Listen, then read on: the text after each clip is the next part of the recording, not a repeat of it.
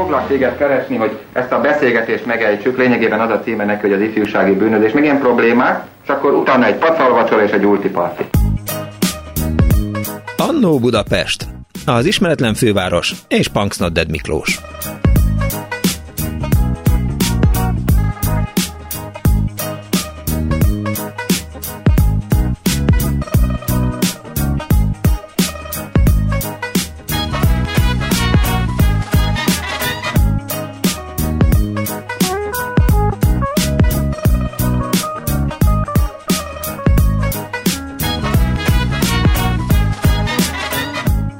Zenetanulás fejleszti a szép iránti érzéket, nemesíti a lelket, növeli az akaraterőt, acélosság kitartóvá tesz.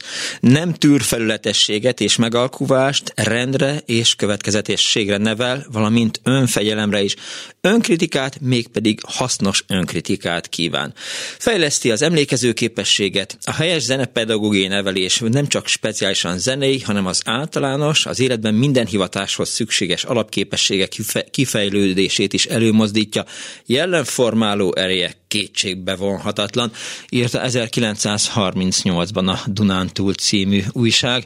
Jó napot kívánok a kedves hallgatóknak, ez a Klubrádió, benne az Andó Budapest az önök alázatos narrátorával megúzták a mai történeteimet, mert én életemben nem tanultam zenét, viszont eh, nagyon érdekel, hogy önök hogyan és miképp tanultak meg valamiféle hangszeren játszani, milyen volt a szülői kényszer, milyen volt a zene, tanár eh, milyen hangszert választottak, befolyásolta döntésüket, vagy a szülők döntését az, hogy mennyibe kerül egy hangszer, hogy kell mondjuk egy eh, versenyzongorát, egy pianinót, vagy venni, vagy maradtak a gitárnál, meg a furujánál, ami két és fél ezer forintért már megvásárolható volt, úgyhogy arra biztatom önöket, hogy hívjanak bennünket a 2406953-on, illetve 2407953-on, és panaszkodjanak, vagy dicsérjék a zenetanárukat, mert nagyon kíváncsi vagyok rá, és valóban érdekel a, a hangszerválasztás, illetve hogy mi lett önökből. Én egyébként nem tudom, tehát majd nyilván ez ebbe is fejeződik a, a Punks Not Dead történetei rész, hogy hogy Ja, mit akartam mondani? Hogy, hogy nálunk senki nem mondta azt, hogy menjek zenét tanulni. Egy ideig így játszottam a gondolattal, hogy meg kéne tanulni gitározni, és akkor természetesen, amikor ezeket a borzasztó progresszív jazz, meg progresszív rock eh, zenéket hallgattam, Emerson, Yes, eh, Weather Report, Mahavishnu, tudják jól, ezek a nagyon hosszú számok, akkor azt gondoltam, hogy milyen jó lehet zenélni, és aztán hál' Istennek jött a punk, amikor a punkok kitalálták azt, hogy ahhoz, hogy zenél nem kell eh, több mint három akkor azt mondtam, hogy ú, ez egy jó irány, de miután azt gondoltam, hogy nehogy a punk döntse már el, hogy, hogy én mennyire tudok gitározni, ezért két akkordnál megálltam, és annál többet sobbes nem sikerült megtanulnom, de nagyon szégyellem magad, nagyon szeretnék zenélni egyébként, tehát néha így eljátszom a gondolattal, hogy meg kéne tanulni basszusgitáron játszani, mert az olyan, olyan menő dolog. Szóval 24 06 95 3, 24 07 95 3, ma a zenetanulásról fog szólni az Annó Budapest, ha önök telefonálnak, ha nem, akkor könnyű zenei felvételekkel szórakoztatom önök önöket, hallgathatnak egy kis Azeriát, Karszonkómát, csak neked kislányt lehet, hogy még keresek elő majd Ramonst, vagy keresek valami szomorú zenét. Írhatnak SMS-t a 0630 30 30 95 3-ra, illetve e, Vibren is hozzászólhatnak a műsorhoz ezen a számon. És a vonal túlsó végén itt van már velünk Zányi Tamás, volt énekzenetanára, Saul Fia című Oscar Díjas film hangmérnöke, aki olyan egy héttel ezelőtt e, a Szabó Ervin könyvtár e, öt pacsírta szalonjában találkoztam először, és akkor hosszasan hallgattam a, a sound designeri munkáról, és akkor kiderült, és meséltem ott a hallgatóknak, hogy a következő műsor a zeneoktatásról fog szólni, hogy ő is énekzenetanár volt, úgyhogy mondtam, hogy jó, mindenféleképpen erről majd beszélgessünk, hogy most beszélgetni is fogunk. Hello Tamás, szia! Szia Miklós, üdvözlöm a hallgatókat! Hogy érezted magad múlt pénteken? Jó volt az az este? Jó volt. Nagyon sok régi ismerős eljött, képzeld el, volt tanár kollégák is voltak, akikkel már nagyon rég nem találkoztam, és meglepő volt, hogy kifigyelték a Facebookra ezt a programot, és eljött. Nagyon. És akkor, még, Ja, akkor, amikor így beszéltél magadról, akkor kiderült, hogy énekzenetanár voltál, lehet, hogy először sportoltál, aztán elindultál a zene felé, és aztán ott vagy most, ahol vagy menő sound designerként dolgozol, de hogy a zene az hogy és miképp került be az életedbe? Hát az úgy lassan lopakodott, úgy. én nem is, nem is gondoltam volna sokáig, hogy ez egy komoly dolog lesz. E, egyéb, egyébként jól hallható vagyok, mert most én kihangosítóra kapcsoltam. Tökéletesen, igen. Ha, működik, jó. akkor tök jó. Jó, jó, jó. Hát igen, ez a sport, ez engem nagyon-nagyon az egész általános is, lényegében még a gimi nagy része is a sportolással telt, tehát futás, kézilabda, hát minden volt, még gerej, gerejhajítottam is, és így nem, nem jutott volna eszembe, hogy ne, ne az legyek, amit elhatároztam, tehát testnevelési főiskola, testnevelő tanár, meg sportoló, de aztán valahogy úgy jött ez a gitár, mint szerintem sokaknak, még, még pedig úgy jött, hogy, hogy egyszer így nyolcadikas koromban a, a bátyám, aki öt évvel idősebb, és már nagyon menő világ, világlátott ember volt, és valahol a orosz katonákkal lebizniszelt egy hétfúros orosz dobgitárt. Szerintem úgy ká- körülbelül Székesfehérvár és Veszprém közötti vonalon, mert azon a vonalon volt nagyon sok orosz katona, és az hazahozta és odatta nekem, és akkor megéreztem ezt a fantasztikus érzést, amikor tudod, az öletbe fogsz egy hangszert, és az úgy, ez úgy elkezd rezegni. És akkor ez így át, átterjed, ez a boldogság. Először csak egy húr, aztán egyszerű basszus meneteket játszottam így teljesen autodidakta módon hallás után. Tehát én Agádon nőttem fel, ahol nagyon sokat eveztem, sportoltam, de nem volt zeneiskola, tehát sem szóba se jött, és nem is a szüleim sem mondták, hogy hát ez, ezzel kéne foglalkozni, csak így elkezdtem pöngetni, és aztán az a pöngetés a gimnáziumban, pont ahogy mondtad, a Weather Report, meg a többi Jet és a többiek, és akkor így az ember így egyre mélyebbre megy, és akkor aztán, amikor a gimi harmadik, negyedik táján már föl föl, fölcseréled, és nem mész el a futóedzésre, és inkább otthon maradsz gitározni, akkor már valami gyanús volt, mm-hmm. hogy, hogy lehet, hogy mégse TF lesz ebből, és a, emlékszem a emlékszem a negyedik, negyedik táján, mikor, mikor csak, csak így gondoltunk egyet, egy basszusgitáros barátom mondta, hogy menjünk énekzeneszakra. Mondom, jó van, nagyon jó ötlet, kiváló, menjünk. Énekzene tanár, egy tanár, tanárszakra, hát milyen frankó dolog ez, és emlékszem, hogy oda jött a testnevelőm, hogy te meg vagy őrülve, hát az énekzene tanár, hát az... és akkor így, így eszembe jutott, hogy ja tényleg az énekzene tanárokat szokták kiborítani a gyerekek, és sírva kiüldözni az osztályteremből, ahogy mi is tettük egyébként annak idején, mindenféle csintevéseinkkel, persze nem, nem akartunk mi rosszat, csak hát jött belőlünk a, az élet. Pedig szóval ez, ez is akkor így, így lett, hogy fölvettek a fölvettek a tanárképzőre, és onnantól kezdve ez az életem része, részévé vált ez a gitározás, éneklés, kórusban éneklés, meg minden, ami addig esetleg néha formális oktatás miatt talán ilyen kicsit cikinek is tűnhetett, de igazából nagyon jó dolog. De addigra már így, így ment a kotta, meg minden? Hát sokáig nem ment a kotta, tehát ugye azért a, a, a kézilabda meg az evezés mellett ugye nem, nem sokat bíbelődik az ember a kotta fejekkel. De aztán ugye a gimiben, amikor elkezdtem járni egy kicsit, meg ugye az első, az, az volt az első fázis a hallás utáni gitárpörgetés, aztán utána jött a gimibe, amikor Székesfehérvár a Mohai Tamás, nem tudom, ismeri-e valaki ezt a gitáros embert, nagyon kiváló, fantasztikus gitáros, tanított minket, akkor ott már bejött a kotta is, Persze nem a szolmizációs része, hanem inkább az ABC-s nevek, és ott úgy ránk minden a modern zeneelméletből, a Bartók distancia skálákból, meg minden. Tehát, hogy kimaradt az alapozás, viszont jött a durva 20.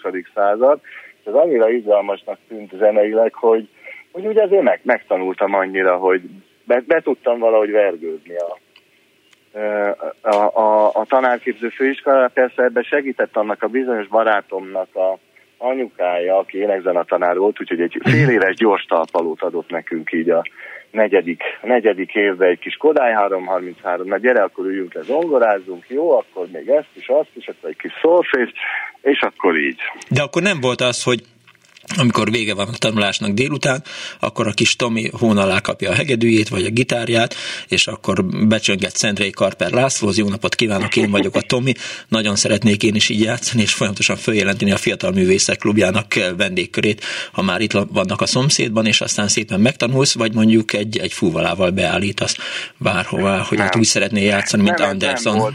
nem, ez nem volt, de azért ez a gitározás előtt is azért a az hogy, az, hogy szerintem a gyerekek szeretnek zenélni, csak nem olyan formában mindig, ahogy az oktatás politika vagy a tanárai gondolják. Tehát mi például nagyon sokat doboltunk. Voltak ezek a klasszikus ilyen iskolai fa, faszékek, uh-huh. és azoknak ilyen nagyon jó hangja volt, és így ültünk, és nagyon, nagyon komoly dobszekciók alakultak, és hát persze ez is rohadtul idegesítette a tanárokat. Most belegondolok kisgyerekes szülőként engem is tud idegesíteni, mikor ricsajoznak a gyerekek, de, de, de azért szerintem egy elég jó dolog volt, meg, meg, meg mindent csinált, mindent is csináltunk, ami aztán a zenéhez kapcsolódott, tehát ilyen spontán dolgok. Én aztán elkezdtem elektronikázni emiatt, úgy ugye elektromos gitár is bejött, akkor elektromos áramkörök, a vaskloriddal maradtuk a részfóliás lemezzel a torzító pedál áramkörét, szóval ez egy olyan komplex dologgá vált a gitár kapcsán, meg, meg előtte a ritmus, a dob, hogy, hogy, hogy így szerintem talán jó is, hogy talán nem is baj, hogyha nem. Az erezés helyett nem a, a, a gitár vagy a hegyedű órára jártam, szóval ez így ilyen komplexé vált így végül is a hangok része a zene, a hangok nagy világának a része, aztán to- lépegettem tovább ezen az úton, és úgy lett belőlem a film, neked, filmhanggal foglalkozó. Neked abszolút hallásod van, vagy csak jó hallásod van, vagy, vagy megtanultad Nincs a suliban? abszolút hallásom. Volt egy karvezető tanárom, akinek abszolút hallása volt, ő ezt nem értékelte olyan nagy, nagyra, meg volt egyszer egy tanítványom, mert én még azok közé, a pályahagyók közé tartozom, aki, aki azért megpróbálkozott az énekzene tanítással néhány évig, uh-huh. és volt egy tan- tanítványom, aki emlékszem hatodikas volt talán, akinek abszolút, tehát abszolút hallása volt, és már akkor a Zeneakadémia tehetségek mint előkészítő tagozat, tagozatára járt, és mindig mindig, mindig reklamált, hogyha nem a hangnemben énekeljük a tankönyvi dalt, mert tudod, mondjuk egy, nem tudom, hallgatók mennyire emlékeznek, mondjuk egy előle ország népe, harca. Tehát egy ilyen jellegű nagy dalam átfogású dal baromi magasra föl tud menni, és ezeket igyekezzük, igyeke, igyekezzük enyhíteni, kicsit mélyebbről kezdeni, és akkor emlékszem, mindig jelentkezett, hogy bocsánat, hát ez ez D-durva lenne, mondok nem baj, most transponálunk, Laci, most lejjebb, lejjebb most akkor, mit tudom én, C, C, C-ből, vagy akármilyen más hangnemből indítunk. Tehát nem volt abszolút hallásom, nem voltam olyan nagyon tehetséges szólfésból sem, lévén, hogy ezt későn kezdtem el, ezt uh-huh. a dolgot, de mondjuk, a, mondjuk azért mondjuk fizi, fiziológiálisan, meg ilyen hangérzékenység szempontjából a mai napig nagyon, nagyon nagyon érzékeny, a, a, tehát nagyon érzékenyen tudok figyelni mindenre. Tehát nem csak a zenei hangokra, hanem a zajokra is, a hangmagasságokra, és baromian zavarnak a cicen, cicergő tápegységek, amik nagyon halkan tud, tudjátok a igen, gép alá bedugva ott nagyon magas hangon ciceregnek, tehát ilyen értelemben van jó hallásom, de hát ez a zeneileg képzett hallás, ez egy kicsit más, a zeneileg kiképzett hallás, az akkor is jól működik, ha az ember már mondjuk süketül, mint Beethoven mester. Tehát, hogy más az, amikor megtanuljuk a dolgokat, és akkor, és, akkor, és akkor azt használjuk azt a tudást a zenélésnél. Mikor kell, mit gondolsz, mikor kell elkezdeni a gyereket az asztal körül kergetni, ha nem akar zongorát vagy hegedűt tanulni? Se, semmikor szerintem. Én, az én kislányom kilenc múlt, hát három éve vagy lassan négy éve tanul zongorázni, nem nagyon akar otthon gyakorolni, úgyhogy én nem kergetem ezért. Azt mondom, le van tojva. Majd egyszer, majd egyszer vagy kedvet kap komolyan, vagy nem. Szóval nem, nem kell, hogy ezért legalább annyi előnye megvan az ilyen spontán, lelkes zenélésnek, hogy legalább a jártasságot megszerzi, meg mit tudom én, valami alap ismereteket, de hogyha majd ő ezt komolyan akarja csinálni, akkor eljön az a pillanat, mint nekem is az a nyolcadik osztály, hogy, hogy, hogy kicsit rá, jobban rázizzen a free jazzre, vagy a bármire. Egyébként mi szoktunk így autóba gyerekekkel hallgatni egy kis Chopin után, egy kis ACDC-t, és Ugyanaz. A, a, múltkor Boniemet párosítottam valami mással, hogy, hogy megértsék, hogy nem csak egyfajta zene van. Névzenéket is nagyon szeretjük. Szóval én abban hiszek, hogyha az ember mindent megmutat a gyerekeknek, aztán, aztán persze, aki konziba meg zeneakadémiára akar menni, annak hát mindenképpen javasolt egy komolyabb zeneiskola vagy szólfés oktatás, de ugye az átlagosan az embereknek valahogy nem szabad elvenni a kedvét a spontán, spontán örömöktől, zenei és ritmus örömöktől. Tehát nem árt az, ha van az ingatlanban egy-két instrumentum, amit a, a gyerek már így unalmában is esetleg ki tud Igen. próbálni. Egy dobfelszerelés, egy harsona, egy nagybögő, egy zongora, esetleg. Hát vagy egy kajon, én most vettem egy kajon, tudod, ez a, ez a doboz, amire rá is lehet ülni, és lehet rajta dobolni. Ja, ja, ja, igen, De... igen, igen, igen, igen, tudom meg, meg nagyon-nagyon szeretjük ezeket a műanyag kis csöveket, amik így hangolva vannak hangmagasságban, azokkal lehet nagyon jó ritmus és hangokat is játszani. Nagyon sok kreatív hangszert össze lehet szedni, és nem is kerülnek sokba egyébként. És Igen. akkor így és ha vannak olyan barátaink, akikre haragszunk, mert nem adták vissza a kölcsönadott pénzt, vagy, vagy beszóltak múltkor nekünk, vagy rámozultak a csajunkra, akkor amikor a gyerekük megszületik, mindenféleképp valamilyen hangos eszközt kell vinni nekik, amit a gyerek tudja magatni, ilyen elektromos, és biztos, hogy megüti a szülőket a buta. Hát igen, vagy a leg, leg, leg, legkegyetlenebb a, egy sípot, ugye, jó, síp. sípot adunk ajándékba, Na, a 115 decibelt is tud, csak azért tudom, mert nemrég egy ilyen partin, szülőnapi partin voltam gyerekeknek. Jó hangos, na azzal ki lehet fütyülni a szülőket a világba. És ugye említetted azt, hogy te is pálya elhagyó vagy. Mikor lett eleged a rakoncátlan kölykökből az iskolában? Mikor mondtad azt, hogy na jó, hát tanuljatok hát, ti magatoktól?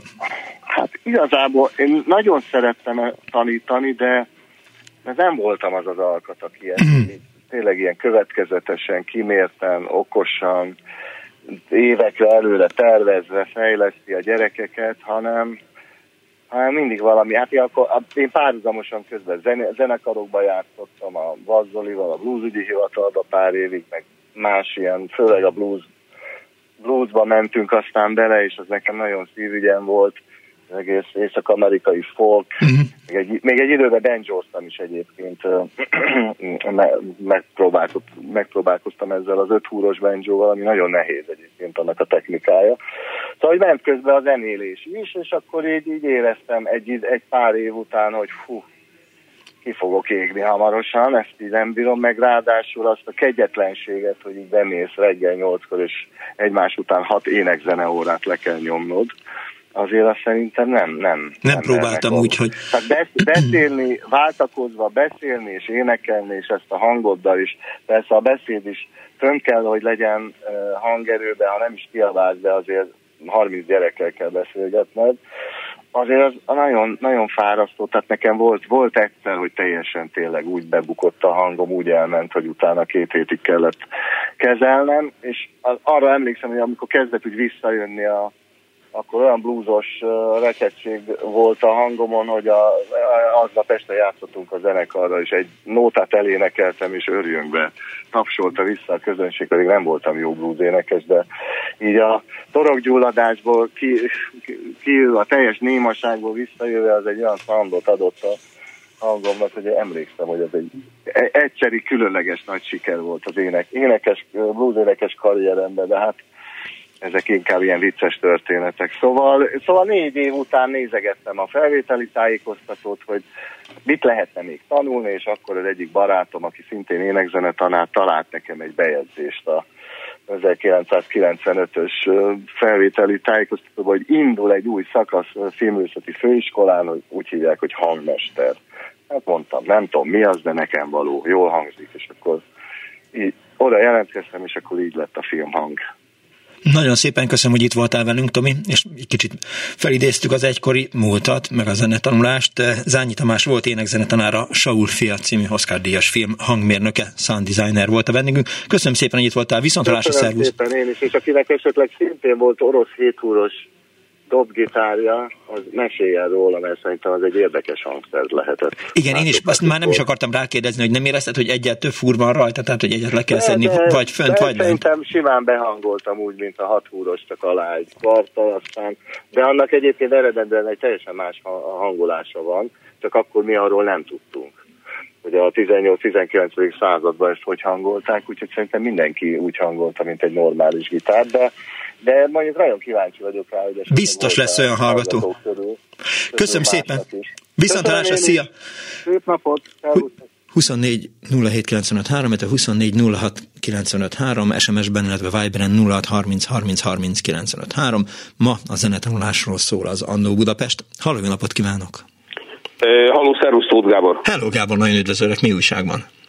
Hát semmi, lassan nem tudsz olyan témát feldobni, ez nem, ez nem, nem tudnék hozzászólni. Pedig nagyon sokat gondolkodom hogy, rajta, hogy, hogy tudna, pedig nagyon sokat gondolkodom rajta, hogy hogy tudnálak kizárni a műsorból. Vicceltem hát, természetesen. Meg kell adni a telefonszámot, és akkor nem, nem, nem, nem szabad visszahívni. Jó, majd egyszer, amikor a csajozás lesz a téma, akkor... akkor... Igen. Az, tehát amiatt telefonálok, hogy mi gyermekkorunkban, hát végül is rajtunk kívülálló okok miatt, mert édesanyám forszírozta, uh-huh. zongorázni kezdtünk el tanulni tanulni, és négy vagy öt éven keresztül Na. jártunk zongoratanárhoz, és hát édesapám nagy keserűségére a Bécsi Mechanikai Zongora az ő szobájába volt elhelyezve, és amikor édesem gyakorolt velünk, ő azért megtanultak ott a olvasást, meg ilyeneket, és mert van egy ikertestvérem, és akkor így együtt tanultunk, és amikor egy-egy óra gyakorlás volt, az édesapámnak két óra kényszenvedés, tehát amikor itt a, a cserni úgy gyakorlatokat, meg nem tudom, miket itt mm. próbáltuk abszolválni. És akkor édesapád meg, inkább lement a, a, a sarki borozóba, vagy elment egy kicsit kutyát sétáltatni kutya nem, nélkül? Nem, nem, mi hoztuk neki a bort, és akkor a debrui hástevelőt szerette édesapám. Jó és van. akkor szerintem egy, egy üveggel elfogyasztott az alatt a két óra alatt, amit mi ott gyakoroltunk. Még televízió sem nagyon volt még abban az időben, Aha. Hogy, hogy legalább ezt ki tudjon kapcsolódni. És te mit vártál? Elkerültünk egy uh-huh. zenei általános iskolába, ahol aztán volt az a énekkar, amit itt a valamelyik a, a előtted levő énektanár mesélt, ahol mindegyik azon igyekezett, hogy, hogy egy olyan hetedikes, hatodikos, hetedikes korunkban azokat a fiúkat, akik elkezdtek mutá- uh-huh. mutálni, Igen. őket kizárták a, a énekkarban, mert azt a mutáló hanggal nem tudod ott tenni, ahova szeretnéd, az össze-vissza Igen. járkál. És akkor egy csomóan elkezdtünk azon játszani, hogy hogy tudnánk úgy tenni, mintha mutálnak, hiába nem mutáltunk. Uh-huh. De eljátszottuk, hogy mutálna, mert nagyon, mert iskola után volt az énekkar. Ja, kell, el kellett volna menni egy mutálás tanárhoz. Igen, igen, igen, igen. Most az lett ennek a vége, hogy, hogy végül is megszerettem én ezt az ongorát, ez a négy év vagy öt év az, az, az, az alapokat megadta, és utána, hát igazándiból a blues, meg ilyenek felé, amikor már benőtt a fejem lágya, ez igazándiból akkor volt, hogy ennek a indítatásából én, én végül is egy hangszerkészítő lettem, zongora és orgona építő hangszeré. Ja, ezt nem is mondtad eddig még. Nem, nem, nem, nem volt róla szó. Ja, Hát majd mindig akkor telefonálok, hogy szó van róla. Tehát most, hogy mondtam volna bármikor máskor. ja, igaz. Hát bármikor máskor is mondhattad volna, de mindegy. Hát, de most mondom, látod, ja. E, az is úgy volt, hogy a vegyipariból kirúgtak, és édesem augusztusban e, elkezdtem gondolkodni, mi legyek, és mondtam, hogy akkor orgonai zongora, zongora építő hangszerítő, mm. vagy a hangszerkészítő. Édesem két nap alatt elintézte, hogy fölvegyenek a kéz Gyula hangszerkészítő iskolába. De menő. És akkor a, így hívták a céget, hogy Fővárosi Művészi Kézműves Vállalat. Aha.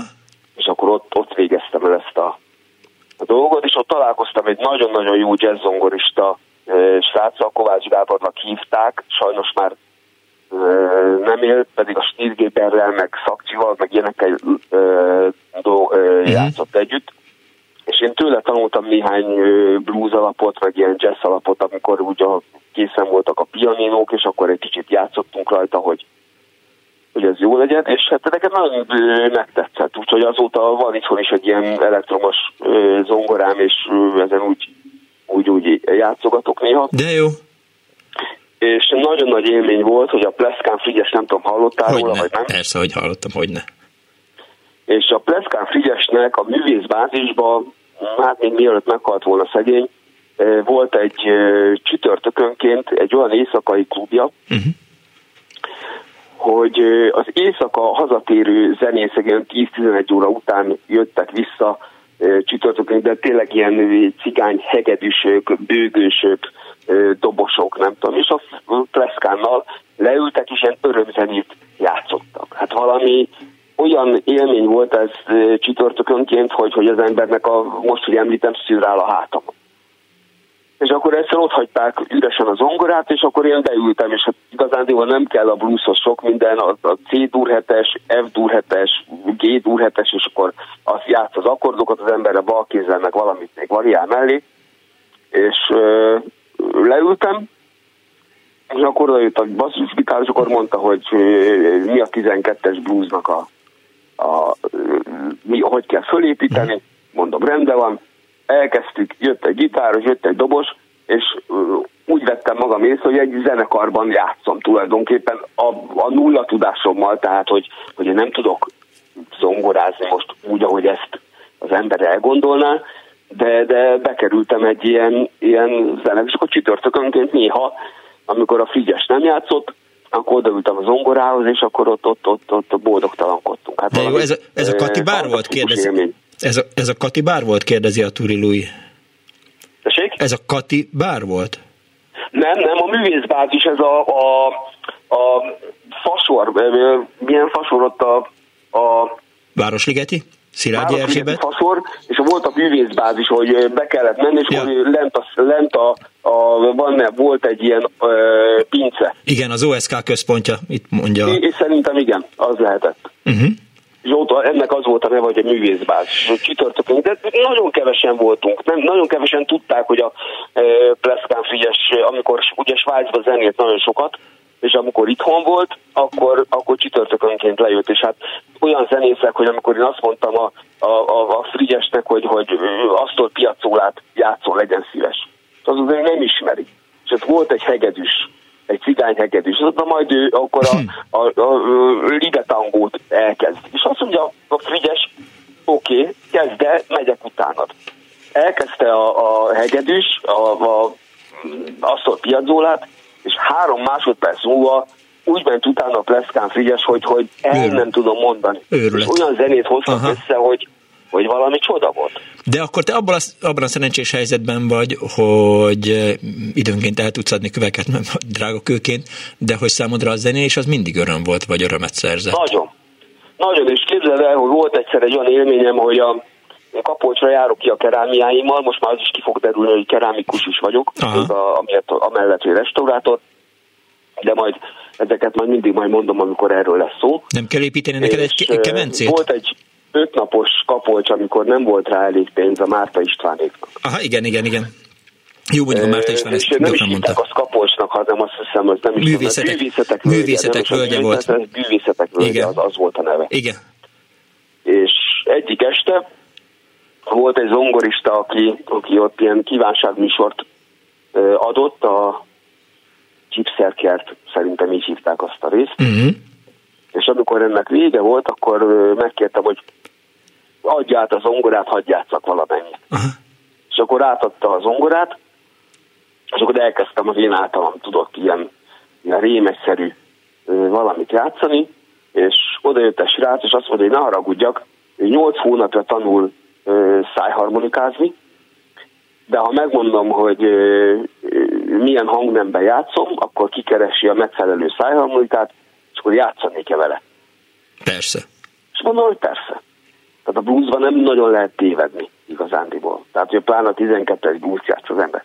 Tehát olyat játszottunk, hogy nagyon-nagyon sajnálom, hogy arról nem lett hangfelvétel, mert mm. legalábbis ott a másnap meg harmadnap oda jöttek, és hogy, hogy mikor játszunk leg, legközelebb, meg, meg ö, ilyenek voltak. Aha. Hát mondom, nem volt ez legközelebb, és honnan ismerem a srácot?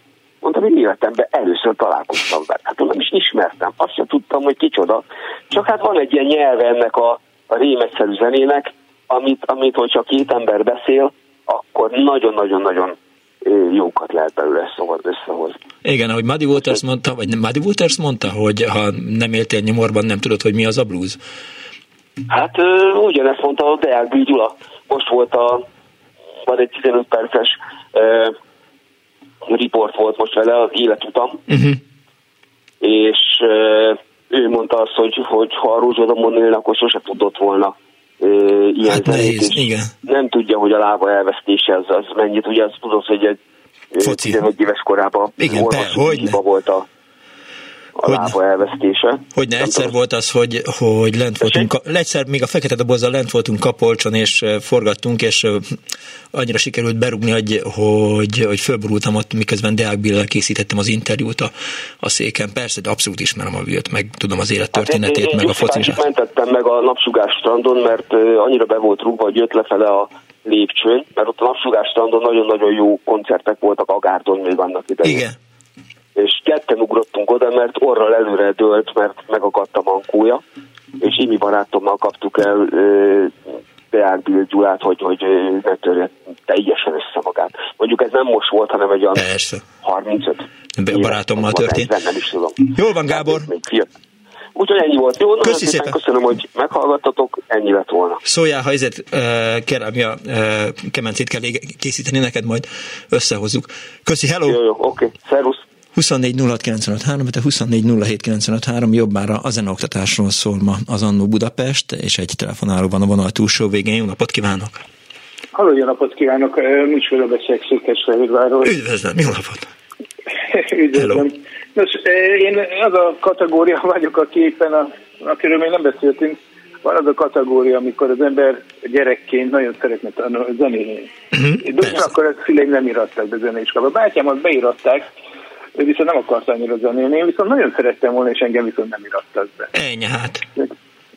Annyira szerettem volna, elmeséljem ezt el, hogy, hogy én, én, én nagyon rajongtam a hangszerekére, uh-huh. volt egy édesapám után, hiszen ő nagyon ügyesen tudott mindenféle hangszeren játszani. A múlt század melyik szakaszában vagyunk éppen? Ezek, ez a 70-es évek, uh-huh. 20-as évek. Inkább 70-es évekről beszélünk most. Akkor voltam én mondjuk olyan 8-10 éves. Uh-huh, Tehát az általános iskola alsó tagozata, és volt egy osztálytársam, akinek volt angol harmonikája, és nekem uh-huh. nagyon tetszett. Nagyon, nagyon rajongtam érte. De miután szüleim még nem nagyon támogattak, így kénytelen voltam, magam készítettem egy papírlapon egy ilyen fényes no. papírlapon egy zongora billentyűzetet. Rajzoltam tolla, hmm. Megrajzoltam a CD, FGA, C billentyűzet félhangokat be, és akkor azon próbálkoztam, azon gyakoroltam. Fejbe. Emlékszem a hullapelyhes fehér hótól kezdve, mindenféle ilyen egyszerű, nyilván a koromnak megfelelő mm-hmm. dolgokat tanulgattam úgy magamtól. És egyszer oda is adta a, a osztálytársam azt a tangó harmonikát egy rövid időre, talán egy napra, és akkor nagy élmény volt, de sajnos nem került rá sor, hogy akár zenéskolába beirattak volna szüleim, vagy, ö, ö, vagy, vagy, vagy eljutottam volna egy, ez egy komolyabb hangszerű. Egész addig, még nem középiskolás koromban akkor nagyon, ugye gitár, hát nagyon megtetszett a gitár. Egyik osztálytársnőm, a Sajgál Erika művésznő ott nálunk a, a gitárját, mert szerenádozni voltunk, uh-huh. és, mhm. És ott maradt nálam hogy egy éven keresztül egy hat húros gitár, nagyon megtetszett. Ez egy klasszikus, akusztikus gitár volt. Nosza, hát Székesfehérvár mondom se kell, Voga János nevét, ugye akkor ez egy, egy ismert zeneszű, ugye most a, a, a retro rádióban. Hát a Vaga Turnovski volt egy... szokott fel. Igen, igen, igen, igen. Egy, egy abszolút zenei tehetség egyébként. Nagyon sok dalát én akkor úgy megtanultam, az akkordjait, és így tovább. Egész eddig jutottam, míg a végén sikerült egy pár barátommal zenekart alakítani, dél-amerikai zenéket játszottunk, uh-huh egy pontosan én csapódtam be az akkori Los Andinos együttes, aki a Kimi Tudokra emlékszik, ott emlékezhetünk, emlékezhetnek esetleg a, a közönségdíjas zenekarra. Ebbe sikerült bekapcsolódnom, teljesen autodidakta módon ugye megtanultam, illetve pontosítok, egy órát voltam a Mohai Tamásnál, akit az előbb hallott. Igen, az Zányi Tamás említette a nevét. Így van, aki tényleg egy fantasztikus gitáros, egy, de nagyon nehéz tanás. Tehát én nekem nem, tehát nem jött be az ő stílusa, nagyon hú, kemény stílusa van szerintem. Nekem az nem jött be, én aztán utána nem is nagyon jártam hozzá.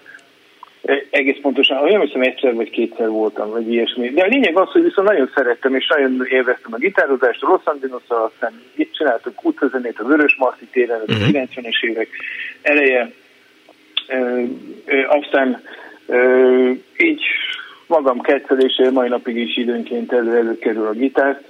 Bár most éppen viszonylag keveset, mert egy költözésen vagyok túl, Hollandiába költöztem munkavéget. Uh-huh. Lényeg, hogy uh, itt most azért, bár egy gitárt hoztam magammal, de már ki is vettem a tokjából, de, de még annyi más dolog elterel a figyelmemet, hogy hogy nehezen jutok el hozzá. És akkor zongorázás... Szóval ez én történetem. És, várjál, és akkor zongora nem is volt? Nem, nem. Zongora az nem. A felségem, ő hozott a családba egy zongorát, haverok néha szoktak húzni, azért vettem el biztos feleségül, de ez nem igaz egyébként. Persze. De kétség kívül az a zongora, az megjárta a világot, a tévvilágot, mert így már házastársként többször költöztünk külföldre, és a mhm. zongorát mindig vittük magunkkal, de én nem vagyok egy, egy zongorázós típus. Azért az, megmaradtak a húrak. Azért az a helyzet az nagyon érdekel, de hát ez természetesen majd inkább egy pszichológus fogja feloldani, hogy, hogy a bátyád, aki tanulhatott zenét, neked meg nem engedték, nem is értem egyébként, tehát, hogy, hogy miért gondolták Így a szülők azt. Nem tehát ilyen teljes cső. Tehát a bátyám tanulhat zenét, lehet, hogy ő nem is akar, én meg szeretnék, és nem, hát tehát jó, jó de, igen, na mindegy, majd a, ezt egyszer majd megoldjuk, de fura. És a bátyádból lett valami? Idézővel kezdődik zenész? Ő, ő orvos lett egyébként. Uh-huh. Ő belőle orvos lett, sebész, és kétségül nagyon-nagyon professzionális karriert futott be. Én nem mentem a zene irányba, én villamosmérnök lettem, és hát most itt számítástechnika világában belemerültem annak idején a 80-as évek közepén, uh-huh. és mhm. azóta is ezt a pályát nyúzom itt Hollandiában is itt a Európai Ürügynökségnél vagyok éppen egyébként egyik IT is ja. sok közül. Nagyon szépen köszönöm, hogy hívtál. Igen, hát kérem, örülök, hogy beszéltem. Viszont hallásra, szervusz! 24 06 3, a 24 a zenetanulásé ma a szerep. Halló, jó napot kívánok! Halló! Jó napot kívánok, halló! Üdvözlöm, jó napot kívánok! Barnabás Olivér vagyok, és köszönöm, hogy bejutottam a műsorba. A zenetanulásról van szó. Igen. E, komoly téma, nem csak maga, mint a zenetanulás, hanem maga a tanulás is. Hát, hogy nekem rögtön az jutott eszembe, hogy a nagy legenda, az egyik legnagyobb komponista, például Mozart, lette volna olyan nagy karakter, olyan nagy komponista, hogyha például az apukája nem foglalkozik vele, vagy nem egy olyan jó zenetanár lett volna, vagy nem olyan jó háttérrel indult volna, hogyha források nélkül indult volna el, bár mostani tanulmányok azt mutatják, hogy igazából a nővére foglalkozott vele többet, nem is az édesapja, de hát ez nagy kérdés, nagy kérdés. Nálunk is ez volt a családban, uh-huh. a zenetanulásról van ugye. Igen. Én zenész családban nőttem föl, de édesapám az akkori postás zenekar, később a, a Matáv Matáv zenekarnak volt a, a fuvolása, édesanyám meg a, a, az állami operáznak volt a vezetőkor. Ez igen. Tehát nagyon, nagyon erős volt a, a kihívás, és hát talán óvodás korunkig békén hagytak minket, de utána elvárás volt, hogy mi zenét tanuljuk. Van egy bátyám, a Zsolt, ő két évvel idősebb nálam, uh-huh. és mindannyiunknak valamilyen hangszert kellett egy idő után választani. Aha. Na most hát én hegedülni szerettem volna, és édesapám azt mondta, aki egy zseniás pedagógus volt egyébként, hogy én nem fogok vasárnapon a konyhában nyekeregni a hegedűvel. Úgyhogy egy olyan szintre jutottunk el, a konszenzusnak az lett a, a vége, hogy elmettem a csellóig. Mm nagy, nagyon nagy különbség nincs a kettő hangszer között, ugye azt mondja, hogy az egyik nagyobb, a másik kisebb, az lentebb dörmög. Igen.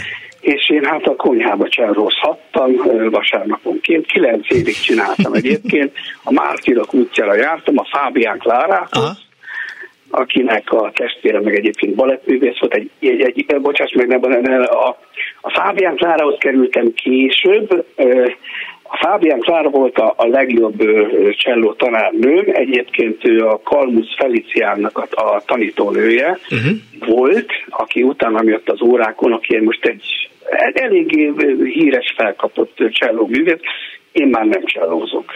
De édesapád... Ezt a... Igen? De édesapád miért nem tanított? Tehát nem kellett volna... Édesapámnak annyi tanítványa volt, hogy hogy a fiának nem volt ideje. Neki nem sok ideje jutott Aha. ránk. Ja, meg nem fizettél neki, érthető is.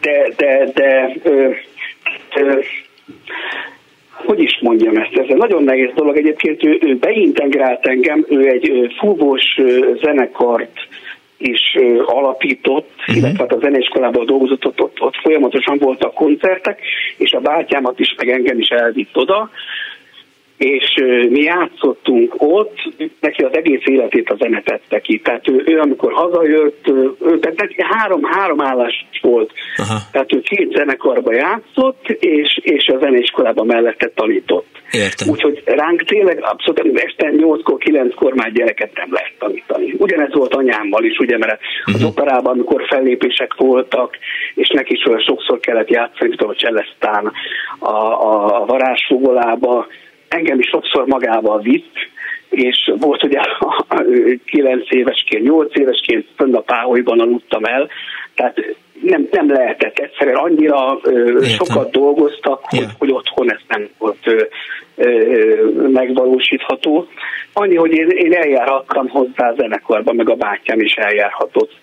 De annak ellenére, hogy a, a, a kezei közül, tehát nagyon komoly művészek kerültek, képzelni a Horgas Eszter is nála tanult uh-huh. az édesapámnál, és hát nekünk kevés jutott belőle. Nekünk kevés belőle, nekünk uh-huh. az jutott belőle, hogy vasárnaponként ami pozitív is egyébként, meg ami negatív is, csak ugye a tanulásról magáról beszélek, de ez ugyanaz, hogy sok, sok, sokan szokták mondani, hogy amikor, amikor a, a szülők szeretnék, hogyha a gyerekek a nyomdokaikban lépnek, hogy ez segítség, vagy, mm. vagy inkább ne avatkozzunk be, ne. hogy hogyan teszünk jobbat. Nálunk vasárnaponként kötelező volt eh, otthon zenélni. Tehát mm. ebéd, utána volt egy mit tudom, fél órás sziaszta, és utána Zsoltinak furjáznia kellett, Olivernek az én, csellóznia kellett, anyukám zongorázott, apukám fugrazott, tehát ilyen, ilyen családi zene, örömzene volt. De jó.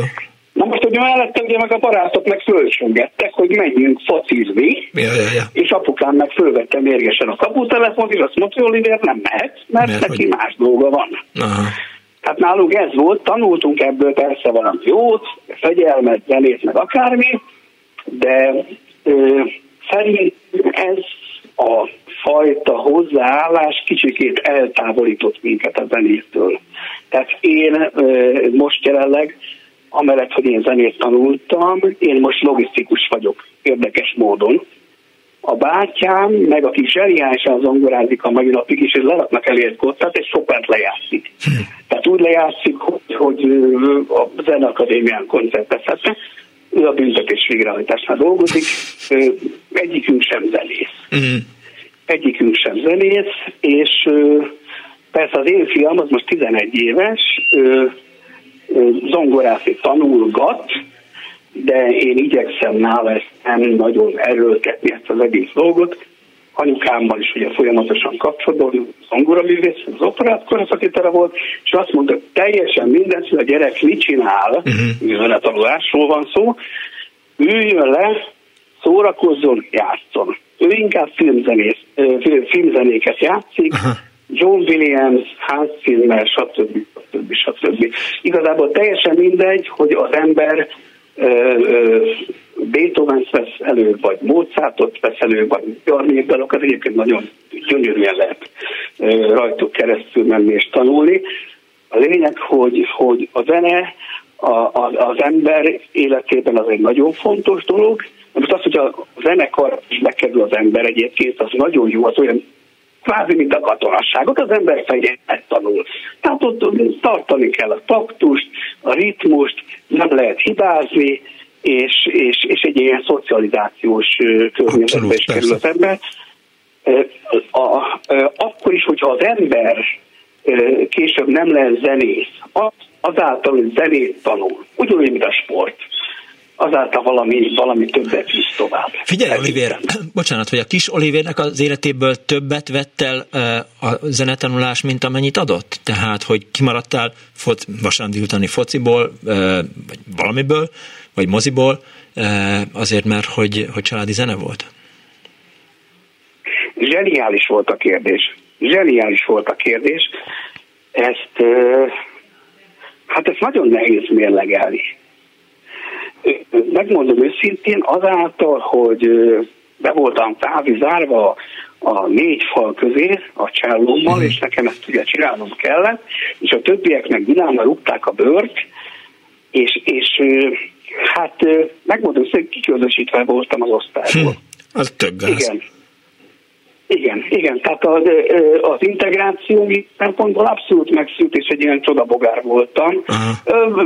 80 körülről beszélünk, tehát a 80 80 uh-huh. 90-es évekről beszélünk. Van egy barátom egyébként, aki egy világhírű gyógyszerész, most már Svájcban dolgozik, és ő is mondta, hogy egyszerűen olyan rossz volt, hogy mindig fölcsöngettünk, és te nem jöttél le velünk. Yeah. Tehát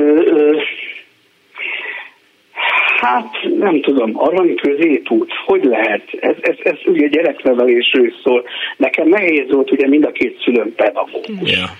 Tehát az elvárások is nagyobbak voltak. Tehát én emlékszem, amikor, amikor elmentünk a, a Kubákra, és nekem mennem kellett egy föld alattival, egy metróval és egy busszal, hogy eljussak a zeneiskolába, ahol a többiek voltak, és volt, hogy elkéstem 10-15 percet.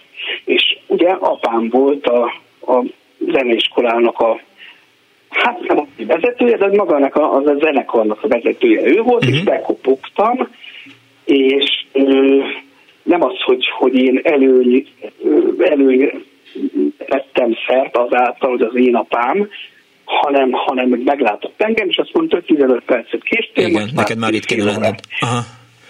És a, a pofámról leégett a bőr, tehát nehéz Szigorú zenetanár Akkor... volt az édesapád? Csak azért, mert hogy én amikor készültem erre a műsorra és beszélgettem a barátaimmal, ugye nem véletlenül mondtam a promóban, hogy volt olyan barátom, aki zongorázni tanult, és ha valami hangot mellított, akkor ráütött, rácsapta a billentyűzet fedelét a zongoratanár az ujjaira. Igen. A Árva Brigitta, a szerkesztőnk, ő hegedülni tanult, neki cigaretta, égő cigarettát raktak az ujjai közé, hogy megtanulja a helyes hegedűfogást, mert hogyha nem jól fogod, akkor, akkor, akkor belesik a kezedbe a cigaretta, és megégeti a kezedet. Szóval, hogy vannak horror történetek, de hogy, hogy te hogy látod, hogy mit hallottál vissza édesapád eh, zenetanuló tanítói Édesapám nagyon, nagyon, nagyon, nagyon szigorú apa volt, Barnabán Zoltán egyébként, a, a hűséges tanítványa össze is állt, és, és a, még a halál egy kvintettet összehozott, a Barnabás mhm. kvintettet egyébként, ez nagyon-nagyon jó művészek, és, és több pontból is megállják őket az élet terén, tehát nem csak zenészek, egyébként uh-huh. pont közöttük újságíró is. Egy, egy, egy dolgot majd hogy mondjak el, ez, ez zseniálisan jellemző édesapámat. Bement hozzá a tanítványa, eljátszottam őt. Utána volt egy ilyen félperces csönd, és apám azt mondta, hát így is lehet. És ez a tanítványnak egy olyan kritika volt, maga ez a félperces szünet, és ez a mondat, hogy haza és jobban gyakorolt. Tehát nála, nála abszolút ilyen, persze, volt olyan, volt olyan volt olyan is, amikor rossz kedve volt, és tényleg rossz volt, ö, ö, ö, nem gyakorolt rendesen a tanítványa, ö, bejött az órára, becsukta a naplót, és azt mondta, menj haza, gyere vissza jövő héten. Tehát volt ilyen. Ez az agresszivitás, tehát ez, ez nekem, nekem ezzel, ezzel er, nincsen tapasztalatom. Nekem a, a, A cselló tanárom a Fábián Klára, akihez jártam egyébként, zseniális cselló tanárnő volt, mi volt olyan, hogy sokszor nem csellóztunk. Bementünk, tehát olyan pszichológus nő is volt. Uh-huh. Látom rajta, hogy ez meg az, meg valami, beszélgessünk, rakjuk félre hangszert. Tehát egy tanárnak, de nem csak a zene tanár, ugye egy pedagógusnak. Uh-huh. Ugye, tehát ennek, és különösen most, jelenleg most, amit a Magyarországon van, most ne is beszéljünk erről, lélek ápolási feladatai is vannak, hm. hogyha ezt észreveszi. Tehát embereket nevelnek. És teljesen mindegy, hogy az matematikán keresztül, vagy fizikán keresztül, vagy zenén keresztül, vagy nem tudom, hogy micsoda. Én ugye elhagytam a csellót egyébként, én úgy kerültem be a zenei gimnáziumba, hogy én még, még, cselló fejlétrésztem, és utána el, elmentem ö, ö, ö, ének irányba, uh-huh. tehát magánének irányba, kórusba is énekeltem rengeteget, Antal Mátyásnál, aki egy zseniális karvezető, és tanultam magánéneket. Kincses Veronikánál, a Misura Zsuzsánál és a Lakszébánál tanultam. És én szerettem volna például énekes lenni. Tehát bennem nagyon bennem volt, de én szerettem volna a szüleimtől mm. függetlenül válni, és az a baj, hogy én mellette meg elkezdtem dolgozni egy olajcégnél, ami még mindig van Magyarországon, és ott meg nem műszakba jártam. Na most a zene maga, tehát itt van a különbség egyébként az, hogy most más tárgyakkal összehasonlítjuk, az, hogy az ember zenélni akar, főleg, hogyha énekelni akar, mint amit én akartam, ahhoz egy életvitel szükséges. Tehát ott akkor este nyolckor le kell feküdni, aludni, nem eszünk erős paprikát, nem eszünk sört, mit tudom én, tudom, alszunk. Alszunk, reggel fölkelünk, trenírozunk, beéneklünk, délután ugyanúgy, este ugyanúgy, és ezt ápoljuk a hangunkat. Tehát ez egy életmód. Amit az énekesek csinálnak, az egy zseniális dolog.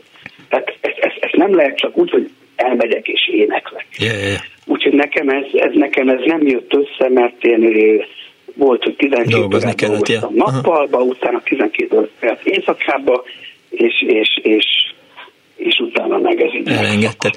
Nagyon szépen köszönöm, hogy elmesélted, Olivier. Viszont hallásra. Köszönöm szépen, hogy meghallgatták. Viszont hallásra, hello. 24 illetve 24 van egy hallgató a vonalban, de megkérem, hogy vagy tartsa, vagy visszahívjuk, mert eh, nem gondolom, hogy egy másfél percbe belefér a zenetanulás története, de talán belefér parabola tükör Anu Budapest Facebook oldalán eh, született bejegyzése. Testvérem, aki nálam 7 évvel volt idősebb, 18 évesen már gitárórákra járt Oroszlán Györgyhöz, és mellette otthon folyamatosan szólt a zene, én is, én is. Jeleztem anyáméknak, hogy szeretnék valami hangszerem megtanulni játszani. Ha valaki emlékszik még a 60-as évekre, egyre kevesebben, tudhatja, hogy abban az időben a vállalatoknál adták-vették a különböző általában külföldről hazahozott dolgokat. Zsebrádió, parfüm, ruha, néha egy-egy hangszer, általában szovjet gitár, vagy lengyel, valami eredet, esetleg cseh egyik nap apám hazajött, apámmal hazacipeltette egy tangó harmonikával. Akkor már mindenki zenekart akart alapítani, de azonban gondolatban sem fordult meg ilyen húzagolós valami. Keresünk neked valami zenetanárt, szólt a verdik, találtak. A Váci úton 78 vagy B, esetleg C, a Dózsa György úttól pár méterre kellett utaznom a 75-ös trollival. Nos, idáig élveztem a dolgot, felmentem a megadott emberhez, aki rögtön támadott. Tudsz kottát olvasni? Nem. Az iskolában kérj meg valakit és pótold. Van hangszered? Igen, most kaptam. Milyen? Nem tudom. Hány basszusos? Ja, akkor ezt sem tudod. Nézzétek meg otthon, mondta. Az mi? Felvette a saját zeneszerszámát és megmutatta, hogy mit kell megszámolnom. A következő órán megválaszoltam a kérdést. 12 basszusos. Mennyi? Az nem hangszer. Mondd meg otthon, hogy cseréljék egy legalább száz basszusosra.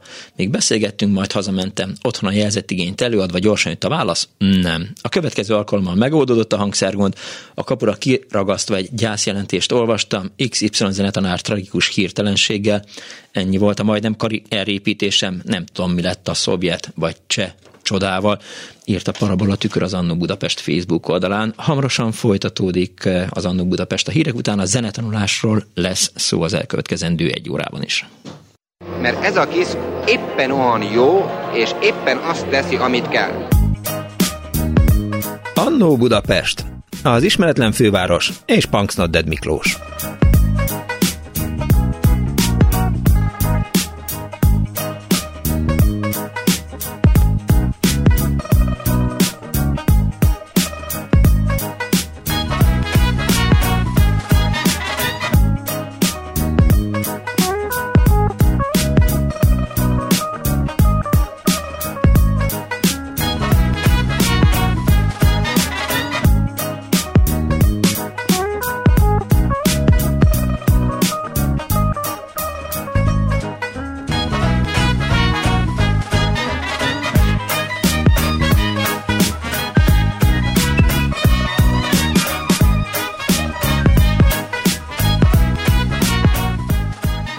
Jó napot kívánok a most ébredő kedves hallgatóknak!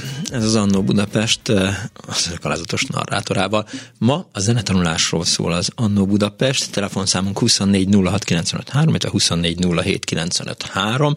SMS-ben és Viberen 06 30 30 30 A műsor első részében Zányi Tamás volt énekzenetanárt, a Saul fia című Oscar díjas film hangmérnökét, sound designert eh, hallhatták azt elmondani, nem mesélem róla, ugye múlt héten, amikor volt ez a beszélgetés a Fővárosi Szabó Ervin könyvtárba, akkor említette most a Tamás, hogy így zajokkal foglalkozik, de hogy a város zajból most elkezdett egy ilyen, hát nem mondanám azt, hogy szimfónia, mert nem tudom, hogy, hogy mi az a szimfónia, tehát, hogy egy ilyen nagyobb darabot összerakni, ami a 150 évét öleli föl Budapestnek, és annak az első részét lehetett hallani, és így beszélgettünk arról, hogy mennyire fura, hogy például a 150 évvel ezelőtti Budapestről már vannak képek, meg írások, meg minden, de az, hogy milyen volt a 150 évvel ezelőtti Budapest hangja, azt iszonyatosan nem tudjuk. Tehát, hogy nem volt hangrögzítés. Nem tudjuk azt. És azt mondja Tamás, hogy, hogy ő azt gondolja, hogy ugye akkor ment az iparosodás, meg minden, tehát, hogy a fél Budapesten eh, zakatoltak a gyárak, a vasút, a nagyon hangos villamosok, a lovaskocsik, tehát hogy, hogy milyen lehetett, de hogy ez nem, tehát hogy mindenki csak így feltételez, amikor egy egy 150 évvel vagy egy múlt század fordulóján játszódó filmről beszélünk, akkor, akkor gyakorlatilag neki kell kitalálni, hogy mi is lehet az a, az a valamire azt gondoljuk, hogy az a, az a része a fővárosnak az így csendes volt, de hogy nagyon nem. De ez egyébként egy, egy mellékszál, csak el akartam mesélni önöknek. Majd egyszer, ha elkészül ez a, ez a zaj darabja, akkor lehet, hogy mit tudom, csinálok belőle egy reggeli szemét, és akkor majd beszélgetek vele, és megmutatom önöknek, nektek. Na, azt írja például Olga, ilyen, köszönjük szépen a a helyesírás ellenőrzőnek. Zongorázni tanultam 8 éves koromtól 5 évig, sajnos a korai szakaszban az idős Alíznéni vonalzóval csapott a kezemre, ha észrevette a köröm ragadó nyomait itt biztos, hogy valamit a, az autokorrekt átírt, biztos más szó szerepelt. Nem lettem zongoraművész, a médiában dolgoztam a régi királyban, a zenét minidisk, itt biztos, hogy megint az autokorrekt közbeszólt, tehát szerintem a zenét mindig nagyon szerettem, kezdve a zenei tagozattól az énekkarokig írta Olga, illetve egy másik hallgató azt írta SMS-ben, Évekig jártam zongorázni, nagyon utáltam cserni, mikrokozmosz, stb. Brr. Aztán apám egyszer leült mellém, 10 perc alatt elmagyarázta a harmóniai funkciókat, tónika, szubdomináns, domináns, zárójelbe teszem hozzá, semmit nem értek előbből, meg hogy melyik az, hogy milyen hangnemben hogy van, Rájöttem, hogy így bármit el tudok játszani, magam is azóta zene vagy, zenész vagyok. Ja, körömrágás, igen. Tehát, hogy a körömrágásért ő csapott vonalzóval a kezemre Aliz néni kiegészítette Olga az Viber üzenetét. Köszönöm szépen. És egy hallgató van a vonal túlsó végén. Jó napot kívánok!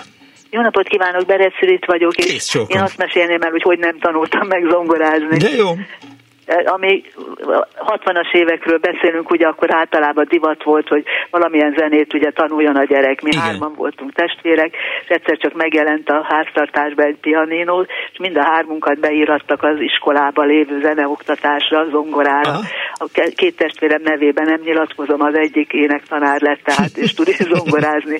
Abszolút semmi tehetség nélkül beírattak zongorázni. Minden áldó nap gyakoroltam egy óra hosszát, mert kötelező volt, volt, játszás helyett, vagy bármi más helyett. Senki nem kérdezte, hogy én akarok-e zongorázni vagy sem, de azt tudtam, hogy az eredménytől függően fizetni kellett, tehát minél mm. rosszabb eredményt hoztam ki vizsgán, tehát ha egyesre vizsgáltam, vagy kettesre, akkor többet kellett fizetni az zongora órákért. És mikor középiskolába mentem, hát úgy döntöttem, hogy én már nem zongorázok tovább, beáraztam, hogy az apám már amilyen smucig nem fizet már annyit az zongora órákért, kapok két pofont, aztán el van intézve a zongora. Hát nagyjából így is volt, viszont a komoly zenét, azt mm. nagyon-nagyon szeretem, úgyhogy azzal problémám nincsen, nem vette el a kedvem tőle. Traumatizált téged a zongora tanítás? Nem. Az ongora tanárnőm egy, egy nagy, nagyon erős dohányos nő volt, ráadásul akkor is rágyújtott, amikor órákat adott. Na, na. Tehát ott, ott a füstbe ott üldögéltünk, és próbáltam zongorázni. De igaz, igazándiból én ebből azt akarom kihozni, a gyereknek nincs tehetsége, se semmi kedve hozzá mert azért a tanárnő nyilván megmondta, meg az eredményem is mutatta, hogy nincs lehetségem, akkor miért kell erőltetni? Hát igen, most ahogy így hallgattalak, jutott eszembe, hogy lehet, hogy engem azért nem küldtek el zenetanárhoz, mert lehet, hogy szentesen nem volt zenetanár, vagy, vagy nem tudták volna finanszírozni. De senki nem kérdezne, hogy úszni akarok-e, mert azt szívesen tettem volna, de ezzel együtt mondom, a zenét nagyon szeretem, és a komoly zenét nagyon szeretem. Tehát attól nem vette el a kedvem, sőt, inkább hozzájárult és a, olyanokat és a test... hallgattam, aki, aki, hát akinek, akinek tehetsége volt hozzá. És a testvéreid megtanultak zongorázni jól? Meg, meg, meg a nővérem viszonylag jól zongorázik, és a hugom énektanár is lesz, uh-huh. és ő még most is hát nem zongorázik, hanem kapott karácsonyra egy szintetizátort azon járt. De jó, annyira jó lehet egyébként, ha az ember tud zenélni, és igen, akkor Igen, és ráadásul az ő családja olyan, hogy hazamennek, anyu énekeljünk, Aha. tehát énekel a család. Fantasztikus. Igen. Úgy, Nekem dobolni tanult a középső lányom. Karéneket és vezényel, és, és mi énekelünk, úgyhogy ez, ez nagyon-nagyon jó dolog.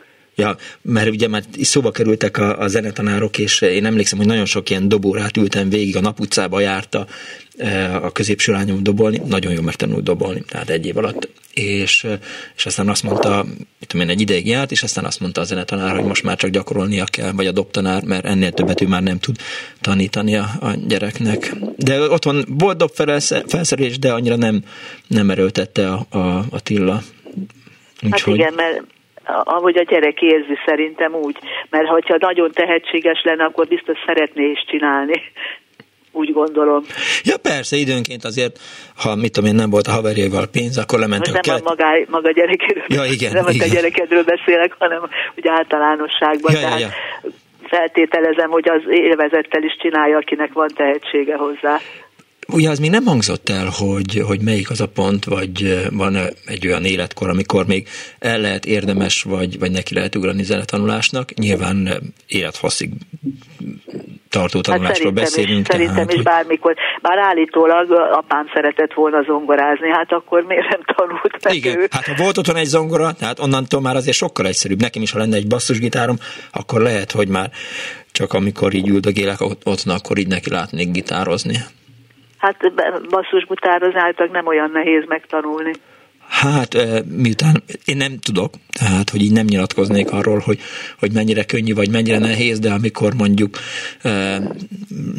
lehet hallani azokat a basszusgitárosokat, akik basszus, bun nélküli basszusgitáron játszanak, szerintem azért az nem egy egyszerű műfaj. Hát jó, mondjuk ez, ez igaz, ebbe, ebbe igazat adok mindenféleképpen. Köszönöm szépen. Szóval így nem lett belőle zongora művész. Hát nem lett. Nem Köszönöm lett, szépen. Úgyhogy, de ezzel együtt mondom, a komoly zenét nagyon-nagyon szeretem, tehát talán, még talán hozzá is segített, ahogy... Hogy Biztos van összefüggés a kettő között. Ja. Vissza, Köszönöm szia. szépen, viszont hallásra, szervusz.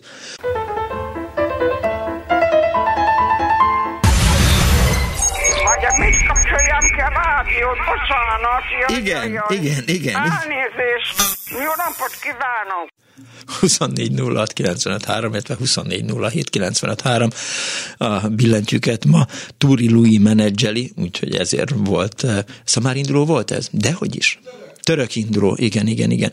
Még hozzá, majd elmondom, hogy a török indulót mikor hallottam először. Szerintem amikor ugye múlt héten már szóba került, hogy az utánam következő műsorban, mármint hogy a Bóta Gábor után következő műsorban a Kovács Krisztánál Haki Tamás volt a, a, a vendég, és és ugye beszéltem róla, hogy, hogy a 70-es években, amikor leadtak róla a magyar televízióban egy filmet, akkor, akkor hogy rácsodálkozott az egész ország Haki Tamás művészetére, és szerintem a török indulót azt, azt Haki Tamás abban a műsorban fütyült el, és akkor tudtam azt, hogy ez a török induló, és, de azt nagyon szerettem, és ez nem érdekel senkit sem, inkább a hallgatók jöjjenek.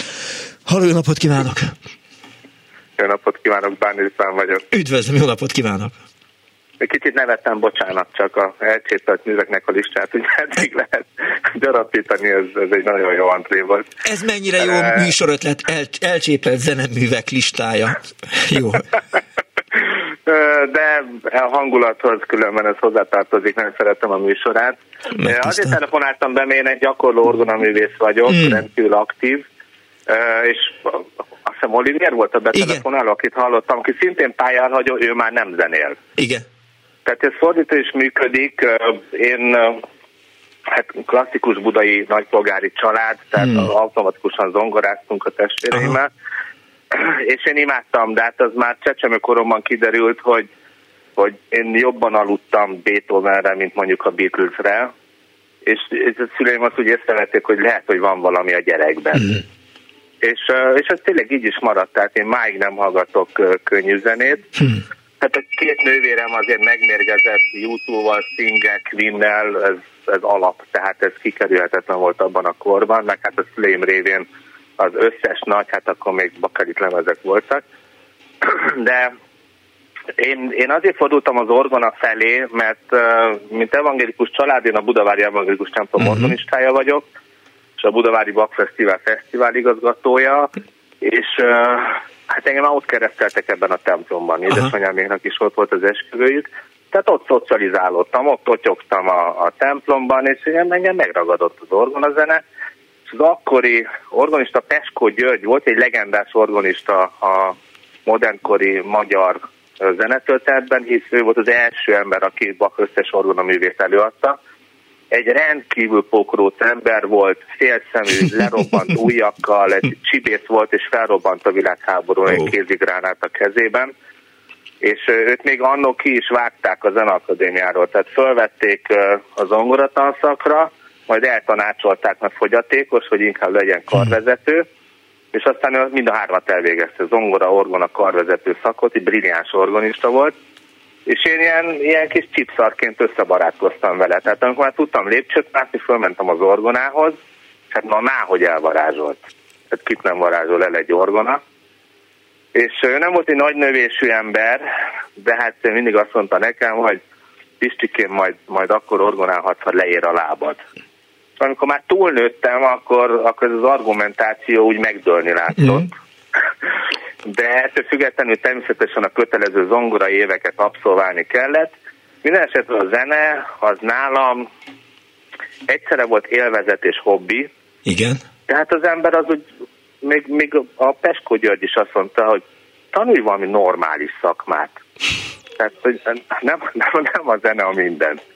És én a Gödöllői Agrártudományi Egyetemen tanultam, és itt visszacsatolok Oliverre is a, a hallgatóra, mert én ott főszakon molekuláris genetikusként végeztem, uh-huh. mellette német szakfordítást végeztem és logisztika szakot, és amikor én leállamvizsgáztam mind a három szakon, akkor rögtön kaptam egy kutatói állást, és egy akkor épülő nagy német autógyárba hívtak meg vezető logisztikusnak, mert volt mérnöki diplomám, mint agrármérnök, mint szakfordító, uh-huh. és mint logisztikus. Ez, ez, ez jól néz ki. Igen. És nem voltunk sokan az országban. És akkor mind a két irányba nemet mondtam.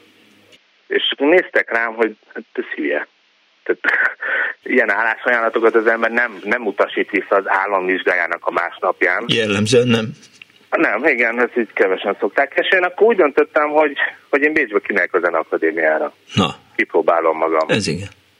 És egy évet kellett várnom, hogy fölvegyenek.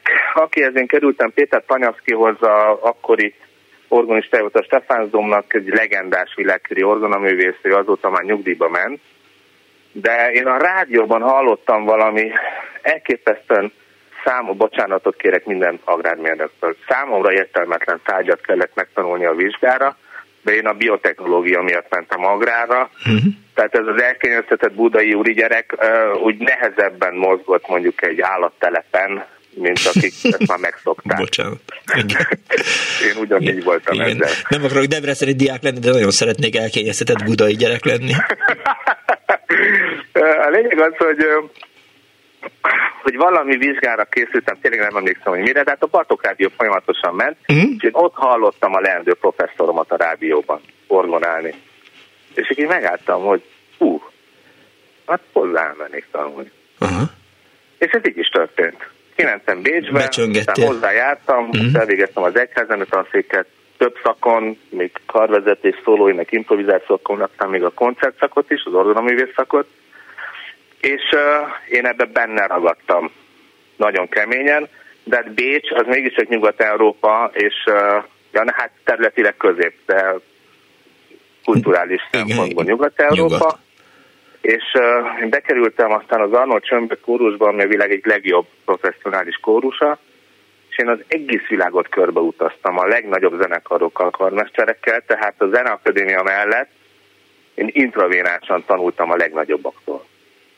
És csak azt akartam ezzel az egész történettel elmondani, hogy az, hogy, az, hogyha nyitották teszik a gyereket, még az első betelefonálót hallottam félig, azt hiszem, ő mondta, hogy nem presszionálja a gyereket. Igen, igen, igen. Egy picit azért kell. Uh-huh. Mert én se szerettem gyakorolni. A szolfést gyűlöltem. Mint minden normális gyerek, mert kétféle szolfés tanár van, aki elvarázsol, és egyszerűen automatikusan teszi bele az ember fejébe és a szívébe az a szangzatot meg a szolfést, a másik, aki idegesítő. És nem lehet előre tudni, az ember kihez kerül. Ja. és emiatt, emiatt félre lehet menni, de, de azért kell, hogy megkapja, és amit az előző betelefonál is mondott, hogy, hogy annak ellenére, hogy, hogy esetleg valaki, ha nem olyan tehetséges, hogy abba hagyja, az affinitást megkapja. És uh, nagyon sok uh, barátomon látom, akik, akik így zenélgettek, abba hagyták, és egyetlen egy olyat nem ismerek a barátaim mhm. között, uh-huh. akik ne azt mondanák, hogy én hülye barom, abba hagytam. És ez nagyon fontos, hogy, hogy ezt a szépséget, amit a zene nyújt, azt megélhessük, nem, nem olyan szinten, mint én, hát én, én egy professzionális zenész vagyok, az egész más. Pont most fut a Budavári Bak Fesztiválon világhírű organisták játszanak nálam. Uh-huh. Ma este a koncertgebalnak az organistája játszik Amsterdamból, és az, hogy az ember, ember ezt meg tudja valósítani, fesztivált szervezni, az orgonát az én terveim alapján építették a Budavári Evangélikus templomban, és tudnak rólam világszerte, hívnak, örülnek, ha jönnek.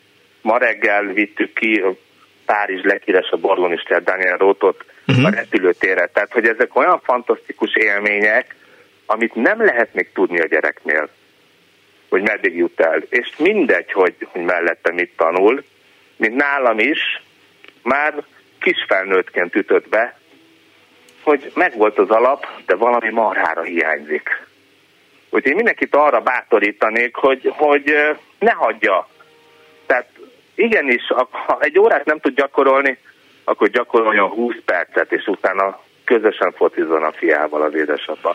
Azt írja egy hallgató, Peskó Györgyhöz, én, én is kétszer végighallgattam Bach összes művét a Bécsi kapu téri templomban, bár csak közben az SMS fal ugye frissült, Peskó művész úr előadásában, amellett, hogy eh, hiányzott egy-két új perce, úgy tudta kicserélni játék közben a pedált megvilágító izzólámpát, hogy a hallgatóság észre sem vette, észre sem vehette, írja egy hallgató SMS-ben. Hát ott minden volt. És ha, ha már ott tartunk, hogy, hogy te mondjuk amikor beszállsz egy liftbe, mert mondtad, hogy, hogy a könnyűzené nem is hallgatsz könnyűzenét, akkor Igen. kiszállsz, ha Istenne, hogy ez egy szuper tramp szól a liftben? Ennek két oldala van. Tehát az egyik az az, hogy elmegyek mondjuk a barátaimmal egy bárba, uh-huh. és nem egy Mahler szimfónia szól, annak nagyon örülök. Ja. De ez a zene nálam nem létezik. De miért? Tehát, mert nem kapom meg azt, azt, a, azt a hihetetlen komplexitást, amit egy Bachnál, egy Mozartnál, vagy Mahlernél, hmm. vagy, vagy bárkinél. Ha az ember, ember ismeri, tudja, akkor, akkor sajnos nem azt mondom, hogy sterillé válik, mert a másik aspektus, amit még hozzá szerettem volna tenni pontosan a könnyű zenéhez, hogy azzal viszont ez a tudás az megáldott, hogy, hogy felismerem a jót. Aha. Tehát én nem, nem elzárkózom, hanem nem vagyok fogyasztó. Például a tejföld sem eszem, nem szeretem óvoda óta. Tehát ettől tudom, hogy a, a, a magyar gasztronómiának egy nagyon fontos alkotó eleme. Tehát ez, ez, vannak ilyen emberek, én is ilyen vagyok. Nehéz jó, nehéz jó paprikást készíteni tejföl nélkül, vagy túrós hát én, én, egyik, egyik kedvenc ételem a, a harcsa paprikás, uh-huh. és én meg az egyetlen, aki aztán nem tesz túrót a csúszára. Tehát ettől még nem dől össze a világ. Köszönöm szépen, hogy hívtál. Én is nagyon Viszont örülök, minden jót kívánok.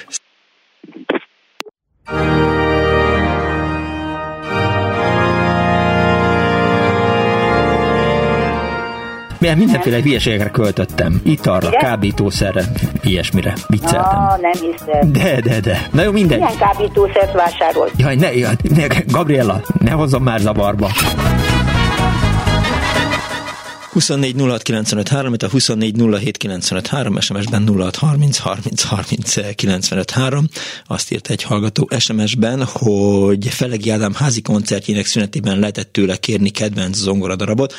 Schubert Opus 90 NR2 impromptüt kértem, kérte, dúdoljam el, melyikre gondolok, mire zavartan szabadkoztam. Én zenéleg tök analfabéta vagyok, de nem tudok zene nélkül élni. Hát pont ilyen zenekedvelőkre van szükségünk, mondta a zseniális emberi Fellegi Ági Ádám motto, addig élünk, amíg a zene szól, írta Feribá a 0630 30 95 ra Ma a zeneoktatásról szól az Annó Budapest, nagyon szórakoztató módon egyébként teszem hozzá, úgyhogy egy újabb hallgató van a túlsó végén. Jó napot kívánok! Üdvözöllek Miklós, Román Panni vagyok, Szavasz, és Panni. üdvözlöm Pétert a kisközértből is. Mindenféleképp, hello Péter. kalandokról is beszélni, nem csak, ugye, lehet zenei kalandokról Persze. is. Igen. Egy, nagyon egyetértettem lélekbe az előttem szóló úrról, úrral, akkor könnyű zenét illetően, na mindegy, megyek sorrendbe.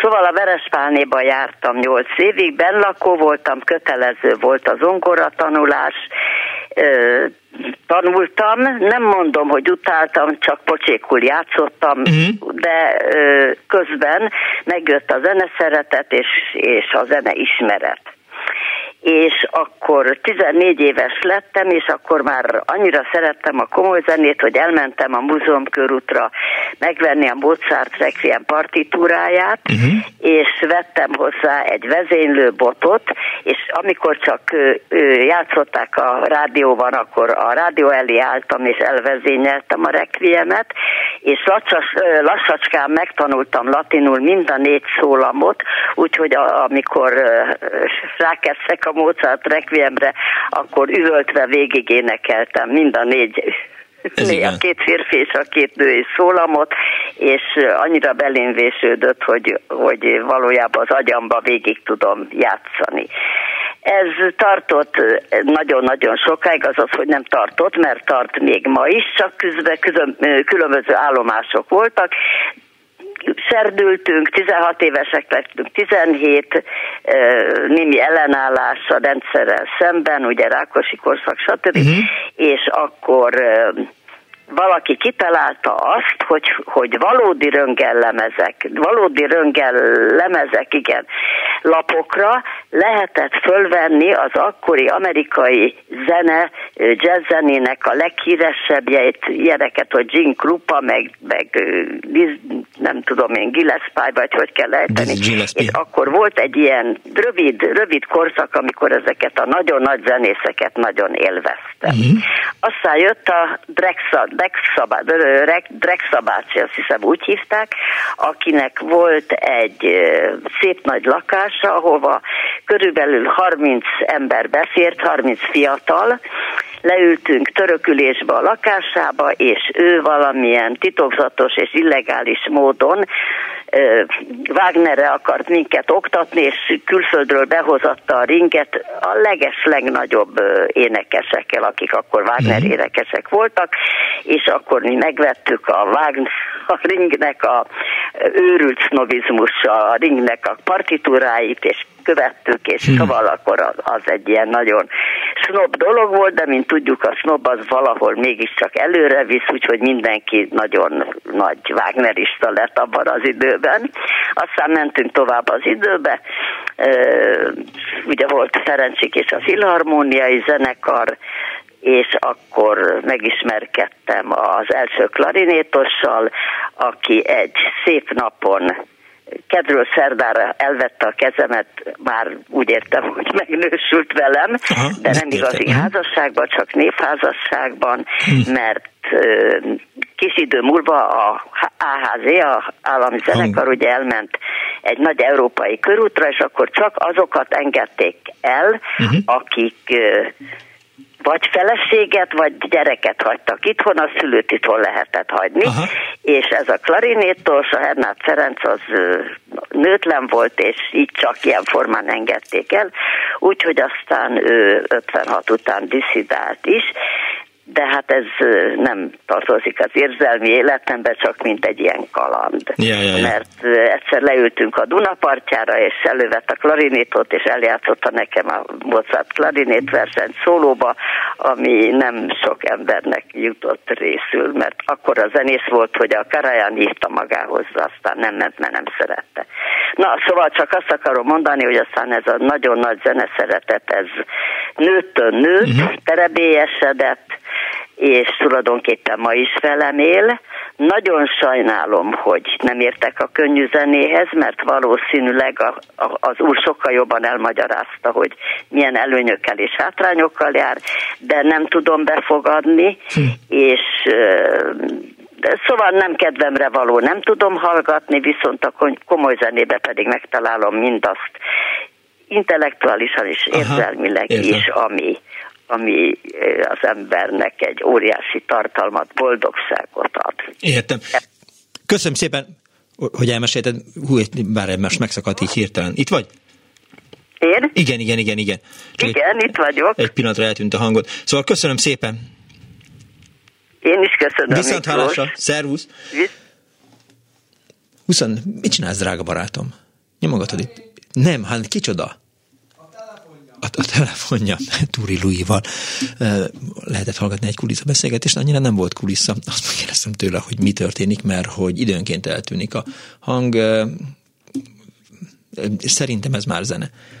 De egy hallgató van a túlsó végén. Jó napot kívánok! Halló! Kész csók, jó napot! Szia. Hello! Ludwig Magdonna vagyok meg, örülök, hogy láttalak. Kedden. Na, egy más formában. Ö, én úgy emlékszem, hogy már a zenetanulásról, mintha lett volna szó, mert, mert a Nól Miklós tanárulat meg, megemlítettem neked, a szolfés, órát Tatabányán ő tartotta, és képzeld el, hogy az óra végén mindig 10 perc Mici Mackó volt. Ami? És a, Ami mit jelent? olvasott fel. Ja, értem, értem. Azt hittem, hogy azt kell lejátszani. És, de várjál, olyan Bárok. hangon, hogy esküszöm jobb volt, mint bármelyik színész. Mindenkinek uh-huh. volt külön hangja, hát egy, egy csodálatos ember volt, és akkor hát ugye nekünk otthon volt a Petrov zongoránk, amit anyukám eladott, mert hát az zavarta a mozgásban. Ja, hát Úgy, nyilván egy ideig lehet az... 20 ezerére eladta 120 ezer forintos zongorát. Jó üzlet volt.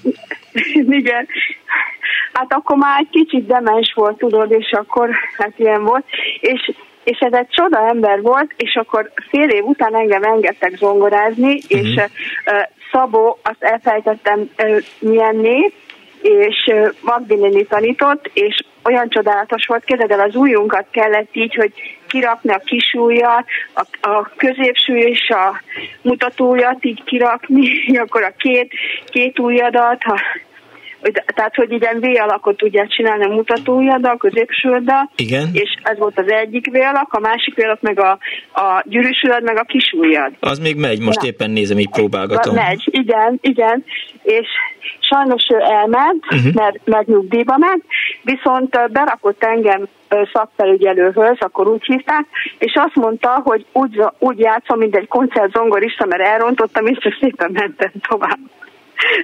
Én meg azt hittem, hogy nagyon rossz voltam, mert én nagyon izgultam. Mm. Aztán, aztán utána jött a lánya, ő is nagyon jó volt, csak ő is elment, mert férhez ment, az is Magdi néni volt, nagyon szerettem.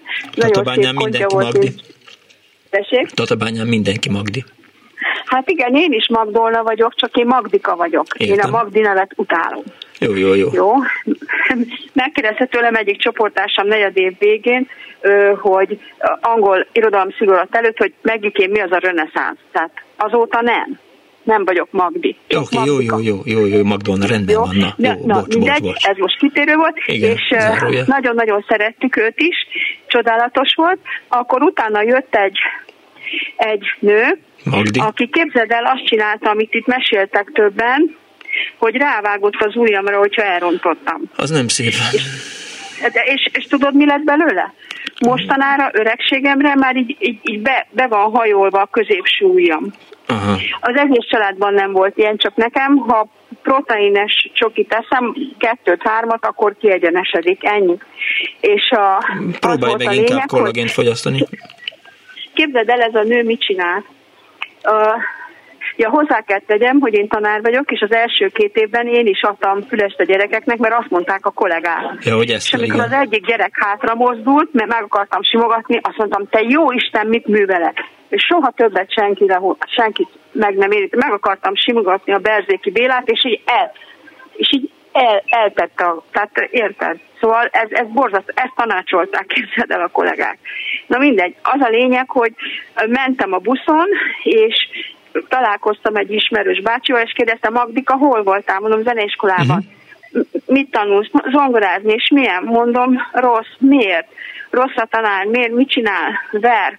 Igen. És akkor valaki meghallotta, és akkor a következő órán meg felelősségre lettem vonva, hogy miért beszélsz mit erről? Aha, igen. Mit beszélsz te? És akkor kérdezte, elkezdte verni tú, tú, tú, tú, tú, ez az egyik kezem, tú, tú, tú, tú, tú, ez a másik kezem. Na gondolom, megutáltam az zongorázást. És aztán jött az ócskai Laci bácsi, aki apukámnak megtanította a akkordokat, jó barátok voltak, apukám az parasz gyerek volt, és a, ő le tudta játszani, hogy mennyből az angyal, lejött az átó, pásztoró, akkordokkal, zseni uh-huh. volt a fatár, csak elitta. Na, és akkor ennyi volt, és aztán felléptünk a Rákóczi Ferikével, aki osztálytársam lett a gimnáziumban, ő hegedült már a fél év után, és képzeld el, hogy Bunda Bugyiba kellett járni, Bambem, és, és így volt egy kis pacakom, és akkor így kilógott alul, sose felejtenám, milyen megalázó volt a nagymamám, mindig rám rakta a Bunda Bugyit. Na jó, és akkor az a vége, hogy én meg mindig énekkarba jártam, most is járok a Szemmelvesz kórusba, uh-huh. rengeteg kórusba jártam, Igen. és mindenkinek ajánlom, hogy a gyerekét vigye el egy kórusba, mert az egy öreg barát, örök barátság. Tehát, hogyha 20 év múlva találkozol egy dalostársaddal, ugyanúgy megpuszíjatok egymást, mert egy egy, egy, egy, hogy mondjam, egy hullám hosszon zizektek. Ja, ja, ja. Jól van, Megi. Igen. Jó, és várjál még egyet promóció. November 7 ked Eve Jazz Café meg és a muzsikusok rendkívül hirtelen egy zenekar. Két zongorista, egy, egy basszusgitáros. Jó? Oké, okay, elhangzott. Köszönöm, Hello. köszönöm szépen. Puszik. Nagyon köszönöm a műsort. Szia. Köszönöm. Viszontlátásra, szervusz. Nem Louis, te hogy kerültél ide? Annó Budapest, az ismeretlen főváros és Punksnodded Miklós. 24 06 95 3, Azt írja SMS-ben a Viberen az egyik hallgatója, a legjobb klarinét versenyt nem Mozart, hanem Weber és Johann Nepomuk Hummel írták. Hummel Mozart tanítványa volt, mindkét mű megvan. CD-n írta Tamás nekünk a 0630 30 30 as Viber számon. A zeneoktatásról szól ma az Annó Budapest, most már előkerült egy szigorú zongoratanár, ugye erről beszélt Meggi, gondoltam, hogy ilyenek lesznek, majd meglátjuk, hogy lesznek-e még. Halló, jó napot kívánok! Egyre mindenki... Igen, igen, ön, jó napot kívánok, kész csókom. Szép jó napot, szervusz! Szerintem találkoztunk, Bámari vagyok a bizottság együttesből. Hello, Mari! És én arról szeretnék mesélni, hogy milyen rettenetesen nehéz volt annak idején lányként dobtanát találni. Azt elhiszem.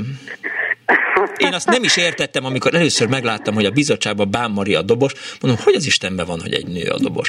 És aztán ez tök jó volt. Hát nem volt könnyű, 70-ben voltam negyedikes, és ugye annak idején biztos emlékszel, hogy az iskolákban volt ilyen, hogy csapatkürtős, igen. meg De volt kisdobos is, igen. az ünnepét nyitották. Igen. Na és hát én nagyon szerettem volna dobos lenni. Uh-huh de nem engedték, és akkor így végül is kürtöt és trombitát tanultam. Mm. És viszont ugyanabban a teremben volt a tanítás, ahol a dob is volt. De jó. És egy évig tanultam trombitán, és hát könyörögtünk a Balázs Oszkárnak, aki volt ott Óbudán a zeneiskolában tanár, hogy, hogy foglalkozom velem, de de teljesen elhatárolódott. Tehát 7 éven keresztül minden zeneiskolát felkerestem Budapesten hm. mindent, ahol dobogtatás zajlott, de senki nem volt hajlandó tanítani. De miért? Vajon? Mert, mert hogy lány. De és mondták, hogy kizárt. kizárt. Aha. És, és aztán összehaverkodtam, hát koncertekre jártam, 74-ben voltam 14 éves, és akkor semmi más nem tudtam csinálni, ifi parkba jártam minden nap, első sor, lestem a dobost, hogy mit csinál, mindent otthon bizé a lábosokon leutánoztam, és végül is 77-ben összeismerkedtem most az Old Boys dobosa Jobbágy Dezső, uh-huh. ő akkor a Kat és a kerekpercbe dobolt, és ő vitt el engem a Nestorhoz, a jazz előkészítő, ott a postásban volt a Bencúrban. Igen és végül is akkor úgy, úgy kerültem tanárhoz, és ő mondta első nap, hogy figyelj, ne fizes be a tandíjat, majd meglátjuk, hogy uh-huh. érsz bármit is, és, és akkor két óra múlva mondta, hogy, hogy jó, be. akkor az egész évet befizetheted, és egy-két hónap múlva mondta, hogy dobot is vehetek. És, és akkor egy fél év múlva mondta, hogy keresek zenekart és akkor megtaláltad a bizottságot, zárójel vicceltem, nyilván nem, nem az, az volt. Még nem, ez még 78-ban volt, és akkor a lényeg az volt, hogy hát miket játszottunk. Ugye abban az időben úgy szelektálták a fiatalok magukat, hogy, hogy Beatles vagy Rolling Stone. Igen és hát én Rolling Stones párti voltam, és egy olyan bandát csináltunk, ilyen kezdő gyerekek, hogy Rolling Stones, John Mayát, meg ilyen hasonló Creedence, meg mhm. ilyeneket uh-huh. játszottunk kis klubokba, így ahol próbáltunk, ott kellett minden héten szombat vagy hétvégén valami bált adni. Hát ott táncoltak a fiatalok a mi muzsikánkra, és akkor így jött a váltás, hogy 80 tavaszán találkoztam a bizottsággal, és úgy mentem oda, hogy két hétre csak valakit helyettesíteni, Aha. és aztán ott ragadtam végig, hát tulajdonképpen a feloszlásig majdnem végig ott voltam. Igen.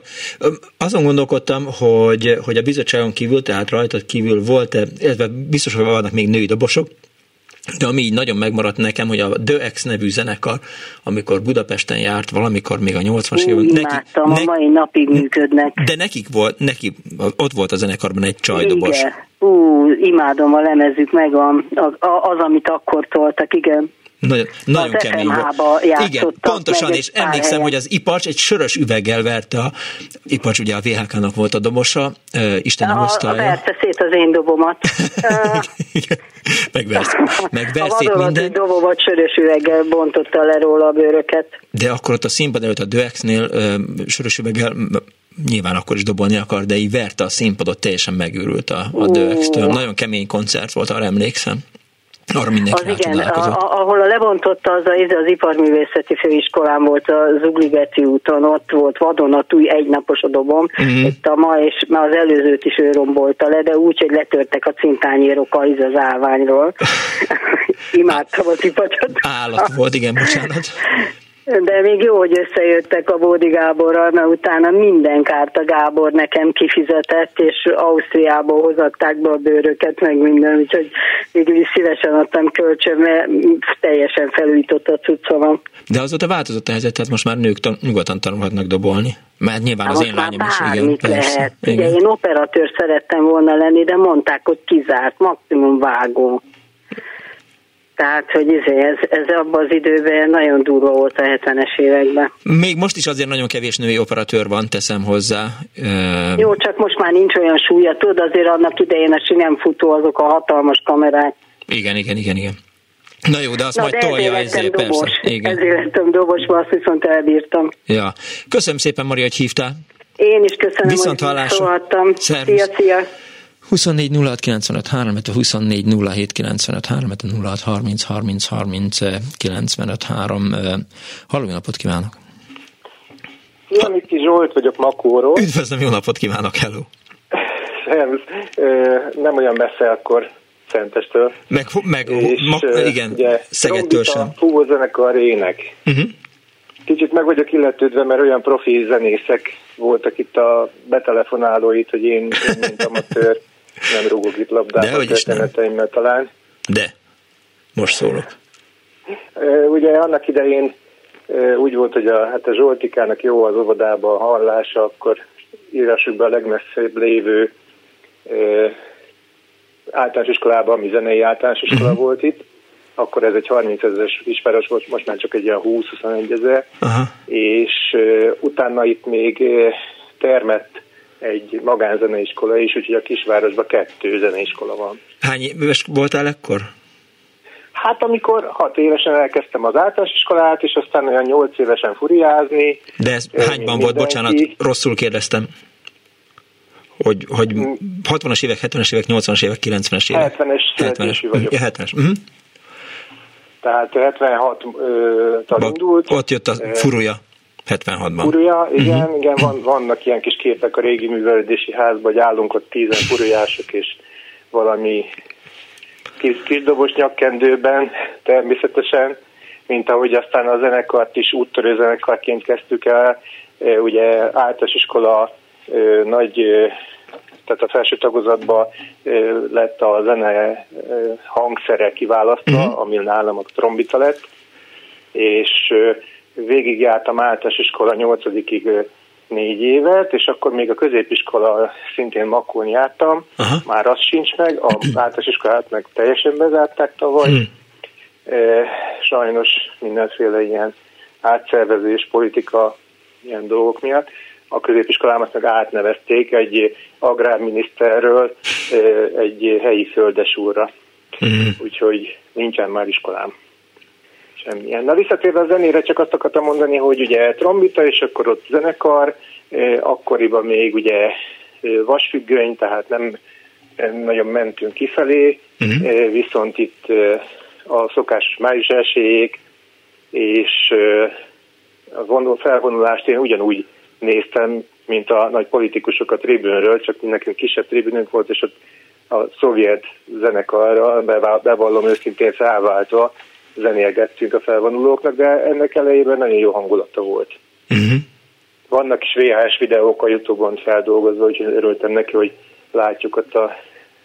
Nem tudja senki letagadni, aki annak idején vonult.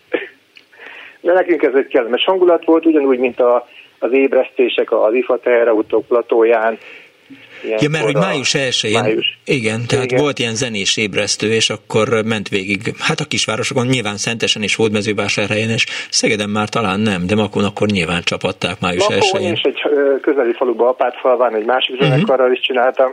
Én egyébként ennek azt köszönhetem, és akkor ugye a zenei tanulmányaimat a négy év általános iskola melletti zeneiskola utána középiskola alatt továbbképzőt is végignyomtam négy évet, tehát tulajdonképpen annyit jártam amatőrként zenei iskolába, mint aki elvégzett egy zenei szakközepet. A trombitás hol gyakorol? Otthon nyilván nem gyakorolhat, mert megüti a szívüket a guta. Hát Hát kertes ház, ugye úgy választottak hangszert is az embereknek, hogy zongorát azok tanuljanak, akiknek van otthon zongorája, uh-huh. praktikusan.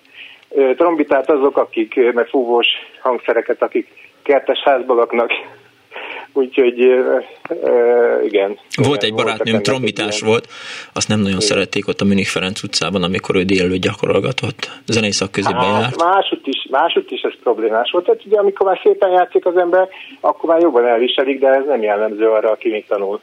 igen. igen, akkor igen. a szomszédok átjönnek. Én is rüheltem pont úgy a szószést, mint ahogy a, uh-huh. a mhm. művész úr, de nekünk annyiból szerencsénk volt, hogy mivel a zenei általánosban jártunk, azt hitték a zenei iskolába, hogy mi tanulunk az általános iskolába megfelelő szolfést, a francot. Uh-huh. Úgyhogy úgy, ez egy ilyen később bepotlandó hiányosságunk, fejefoltunk volt. Eljátszottál de... bármikor a gondolattal, hogy, hogy zenéből fogsz élni?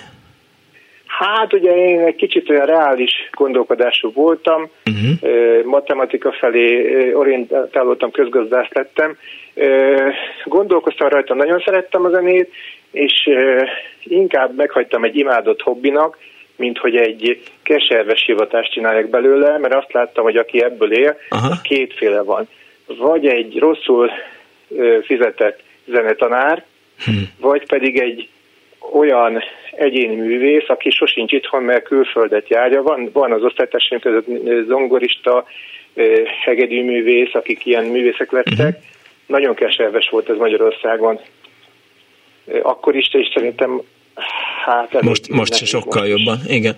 Emlékszem, hogy, hogy szerintem eh, Szent Márton Imre, aki ugye osztálytársam volt az iskolában, és Szent Martin néven lett ismerős, uh-huh.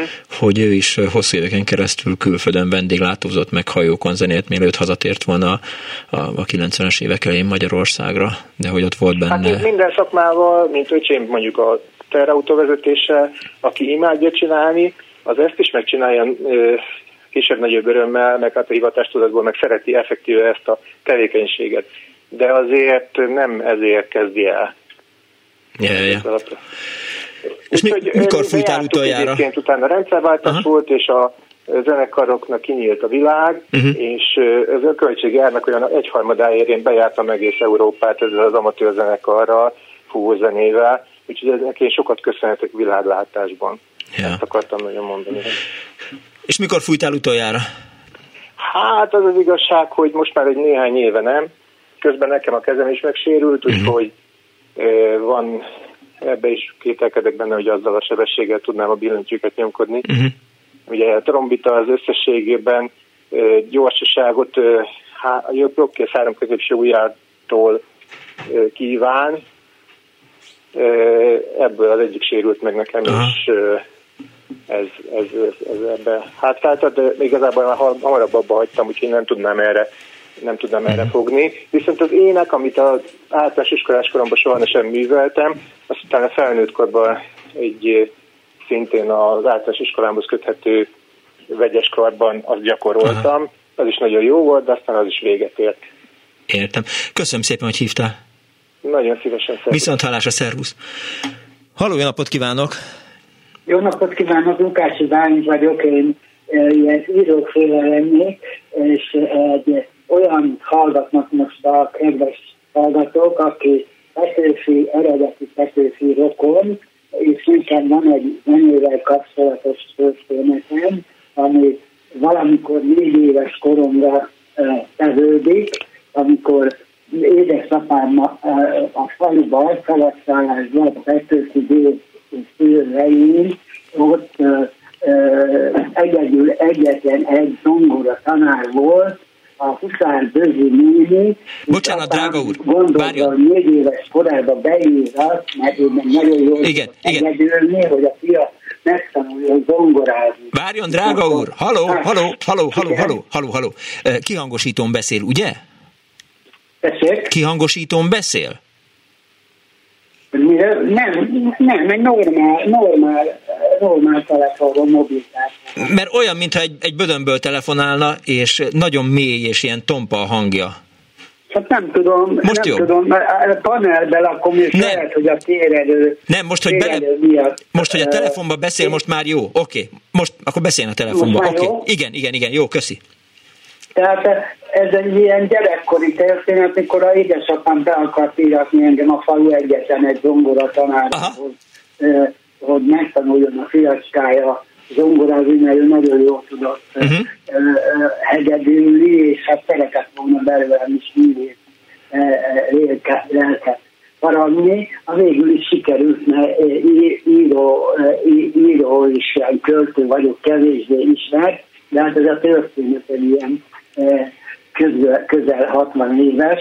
Na, lényeg az, hogy beíratott a ez a Huszár Bözsinémihez tavasztáláson, ez volt az egyetlen egy tanár, és hát jártam már körülbelül két hónapig zongorázni, és eljött édesapám meghallgatni a fiacskáját, hogy hogy tud zongorázni. Uh-huh. És akkor Bözsnével bementek a konyhába, én pedig benne a szobába, ott csücsültem a zongorába, zongoránál, uh-huh. és nagyon el voltam keseredve, mert a Bözsinény a konyhából, miközben édesapámmal beszélt, állandóan e, e, kiabált, de most akkor a bal egyes, most a jobb kettes, most ez meg az, Aha. és hát a csodában nem sikerült nekem lenyomni a, a, azt a billentyűt, amit amit mondott uh-huh. a bözsényeken. És akkor bejött a apám nagyon dühösen, ingerültem, és adott egy nagy pofont, úgyhogy eldőltem a zongoratékkel, leestem a zongoratétől, hm. és csak egy kicsit megütöttem magam,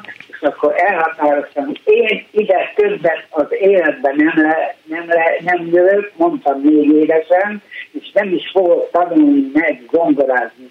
Hát sajnos azóta is bánom ezt az egy pofont, mert sok-sok szép dallam született meg az én fejemben, uh-huh. és hát most nem olyan rég egyébként ki is adtam egy, egy DVD lemezt azokból a meg, fejemben megmaradt dalomból, amik aztán tudtak kosztázni, meg zongorázni, úgyhogy ez volt az én kis történetem. Apukám azt pedig hát közben ő is a művészőjének volt, és hát ő neki a dalait a, a, a magyar nóta dalokat énekes, nagyon 50 darab magyar mm-hmm. nóta szerzeménye van, és éneklik a rádióban, meg a televízióban is rendszeresen, úgyhogy hát ennyit a, a zenei művészetről.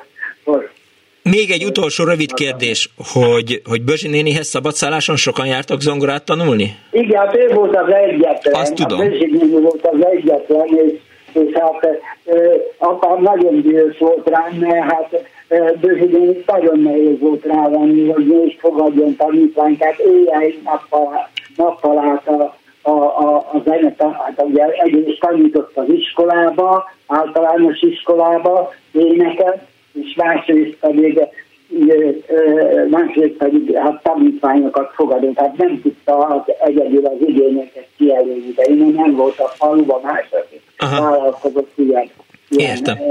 feladattal. Értem. Köszönöm szépen, hogy hívott. Kérem, viszont, Viszont hallásra, minden jót. Viszont. És talán még van időnk egy hallgatóra. Jó napot kívánok!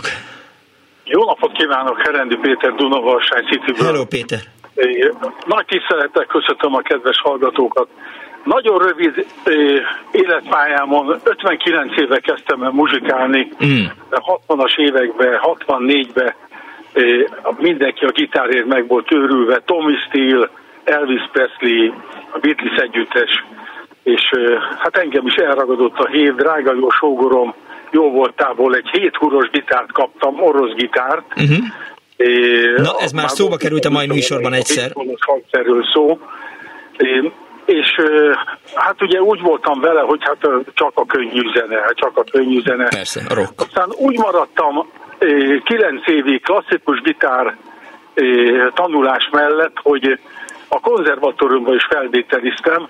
Szerencsére nem vettek föl, a gitárba ugyan jó voltam, de az elméletbe kevésbé, és így ö, érettségi után már, már ö, nem volt ö, lehetőségem tovább tanulni uh-huh. a zenét, de megismerkedtem egy, egy csodálatos zenekarral, a BKV-nak volt egy mandolin zenekara, egy 40 tagú mandolin zenekar, uh-huh. és engem meghívott oda az egyik konzervatóriumi tanár gitárosnak.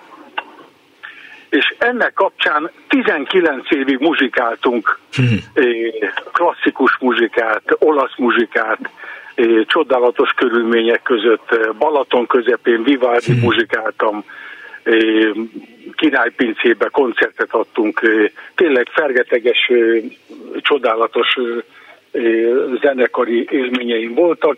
Ez 19 évig tartott, természetesen mellette gyakorlatilag 10 éves korom óta drága jó barátom ő zongorázni tanult, és együtt alakítottunk zenekart, és ott basszusgitárosként működtem. Óriási élmény volt 70-től eh, a Villányúti templomba vitmisnéztünk. Most volt az 50 éves évfordulónk, és annyira érdekes volt a, a beatmisének a hangulata, hogy, hogy nagyon sok helyre, a Mátyás templomba, Rózsák terére meghívtak bennünket, és ott vitmiséztünk. Mai napig sajnos két haláleset miatt már zenekari tagunk tiszteletére játszott beatmisét, és, és azok, akik most már 70 évesek, ott énekeltek a kórusnál. Figyelj, Péter, És ott voltak. Tényleg egy, egy, egy fantasztikus dolog. Még egy dolgot szeretnék elmondani. Egy másodpercben. Tanítottam 25 évig gitározni uh-huh. gyerekeket. Egy gondolatom volt mindig a tanításnál. Ha azt meg tudod állapítani, hogy milyen hangszer szólal meg, és egy szólamot kihallatsz a zenéből, akkor már érdemes volt hangszert fognod a kezedbe. Jó volt ez a végére. Köszönöm szépen, Péter! Köszönöm szépen! Hello. Minden jó! És hát keretes szerkezet, hiszen Zányi Tamás is eh, arról beszélt a műsor elején két órával ezelőtt, hogy ő is egy héthúros gitárt kapott, eh, mert hogy hozott az orosz katonáktól valaki haza a családban a bátyja. A mai műsor szerkesztője Árva Brigitta volt, a műsor létrehozásában segítségemre volt Turi Louis, a telefonnál Kismária, Turi Louis a, a gombokat menedzselte. Kardos Józsi küldte az archívanyag vagy Pálinkás van készítette a videót, én meg Punksnoded Miklós voltam, egy hét múlva is lesz Annu Budapest, legyen kellemes a hosszú hétvégéjük, nevezessenek részegen, give peace a chance, Putyin, rohagy meg, béhallás. Annó Budapest, a csendes pihenőnek vége. Ha nem telefonálnak, hát nem telefonálnak. Velem lehet beszélni, sőt, érdemes. Haló, van vonal? Kérem vigyázzanak, az zárva.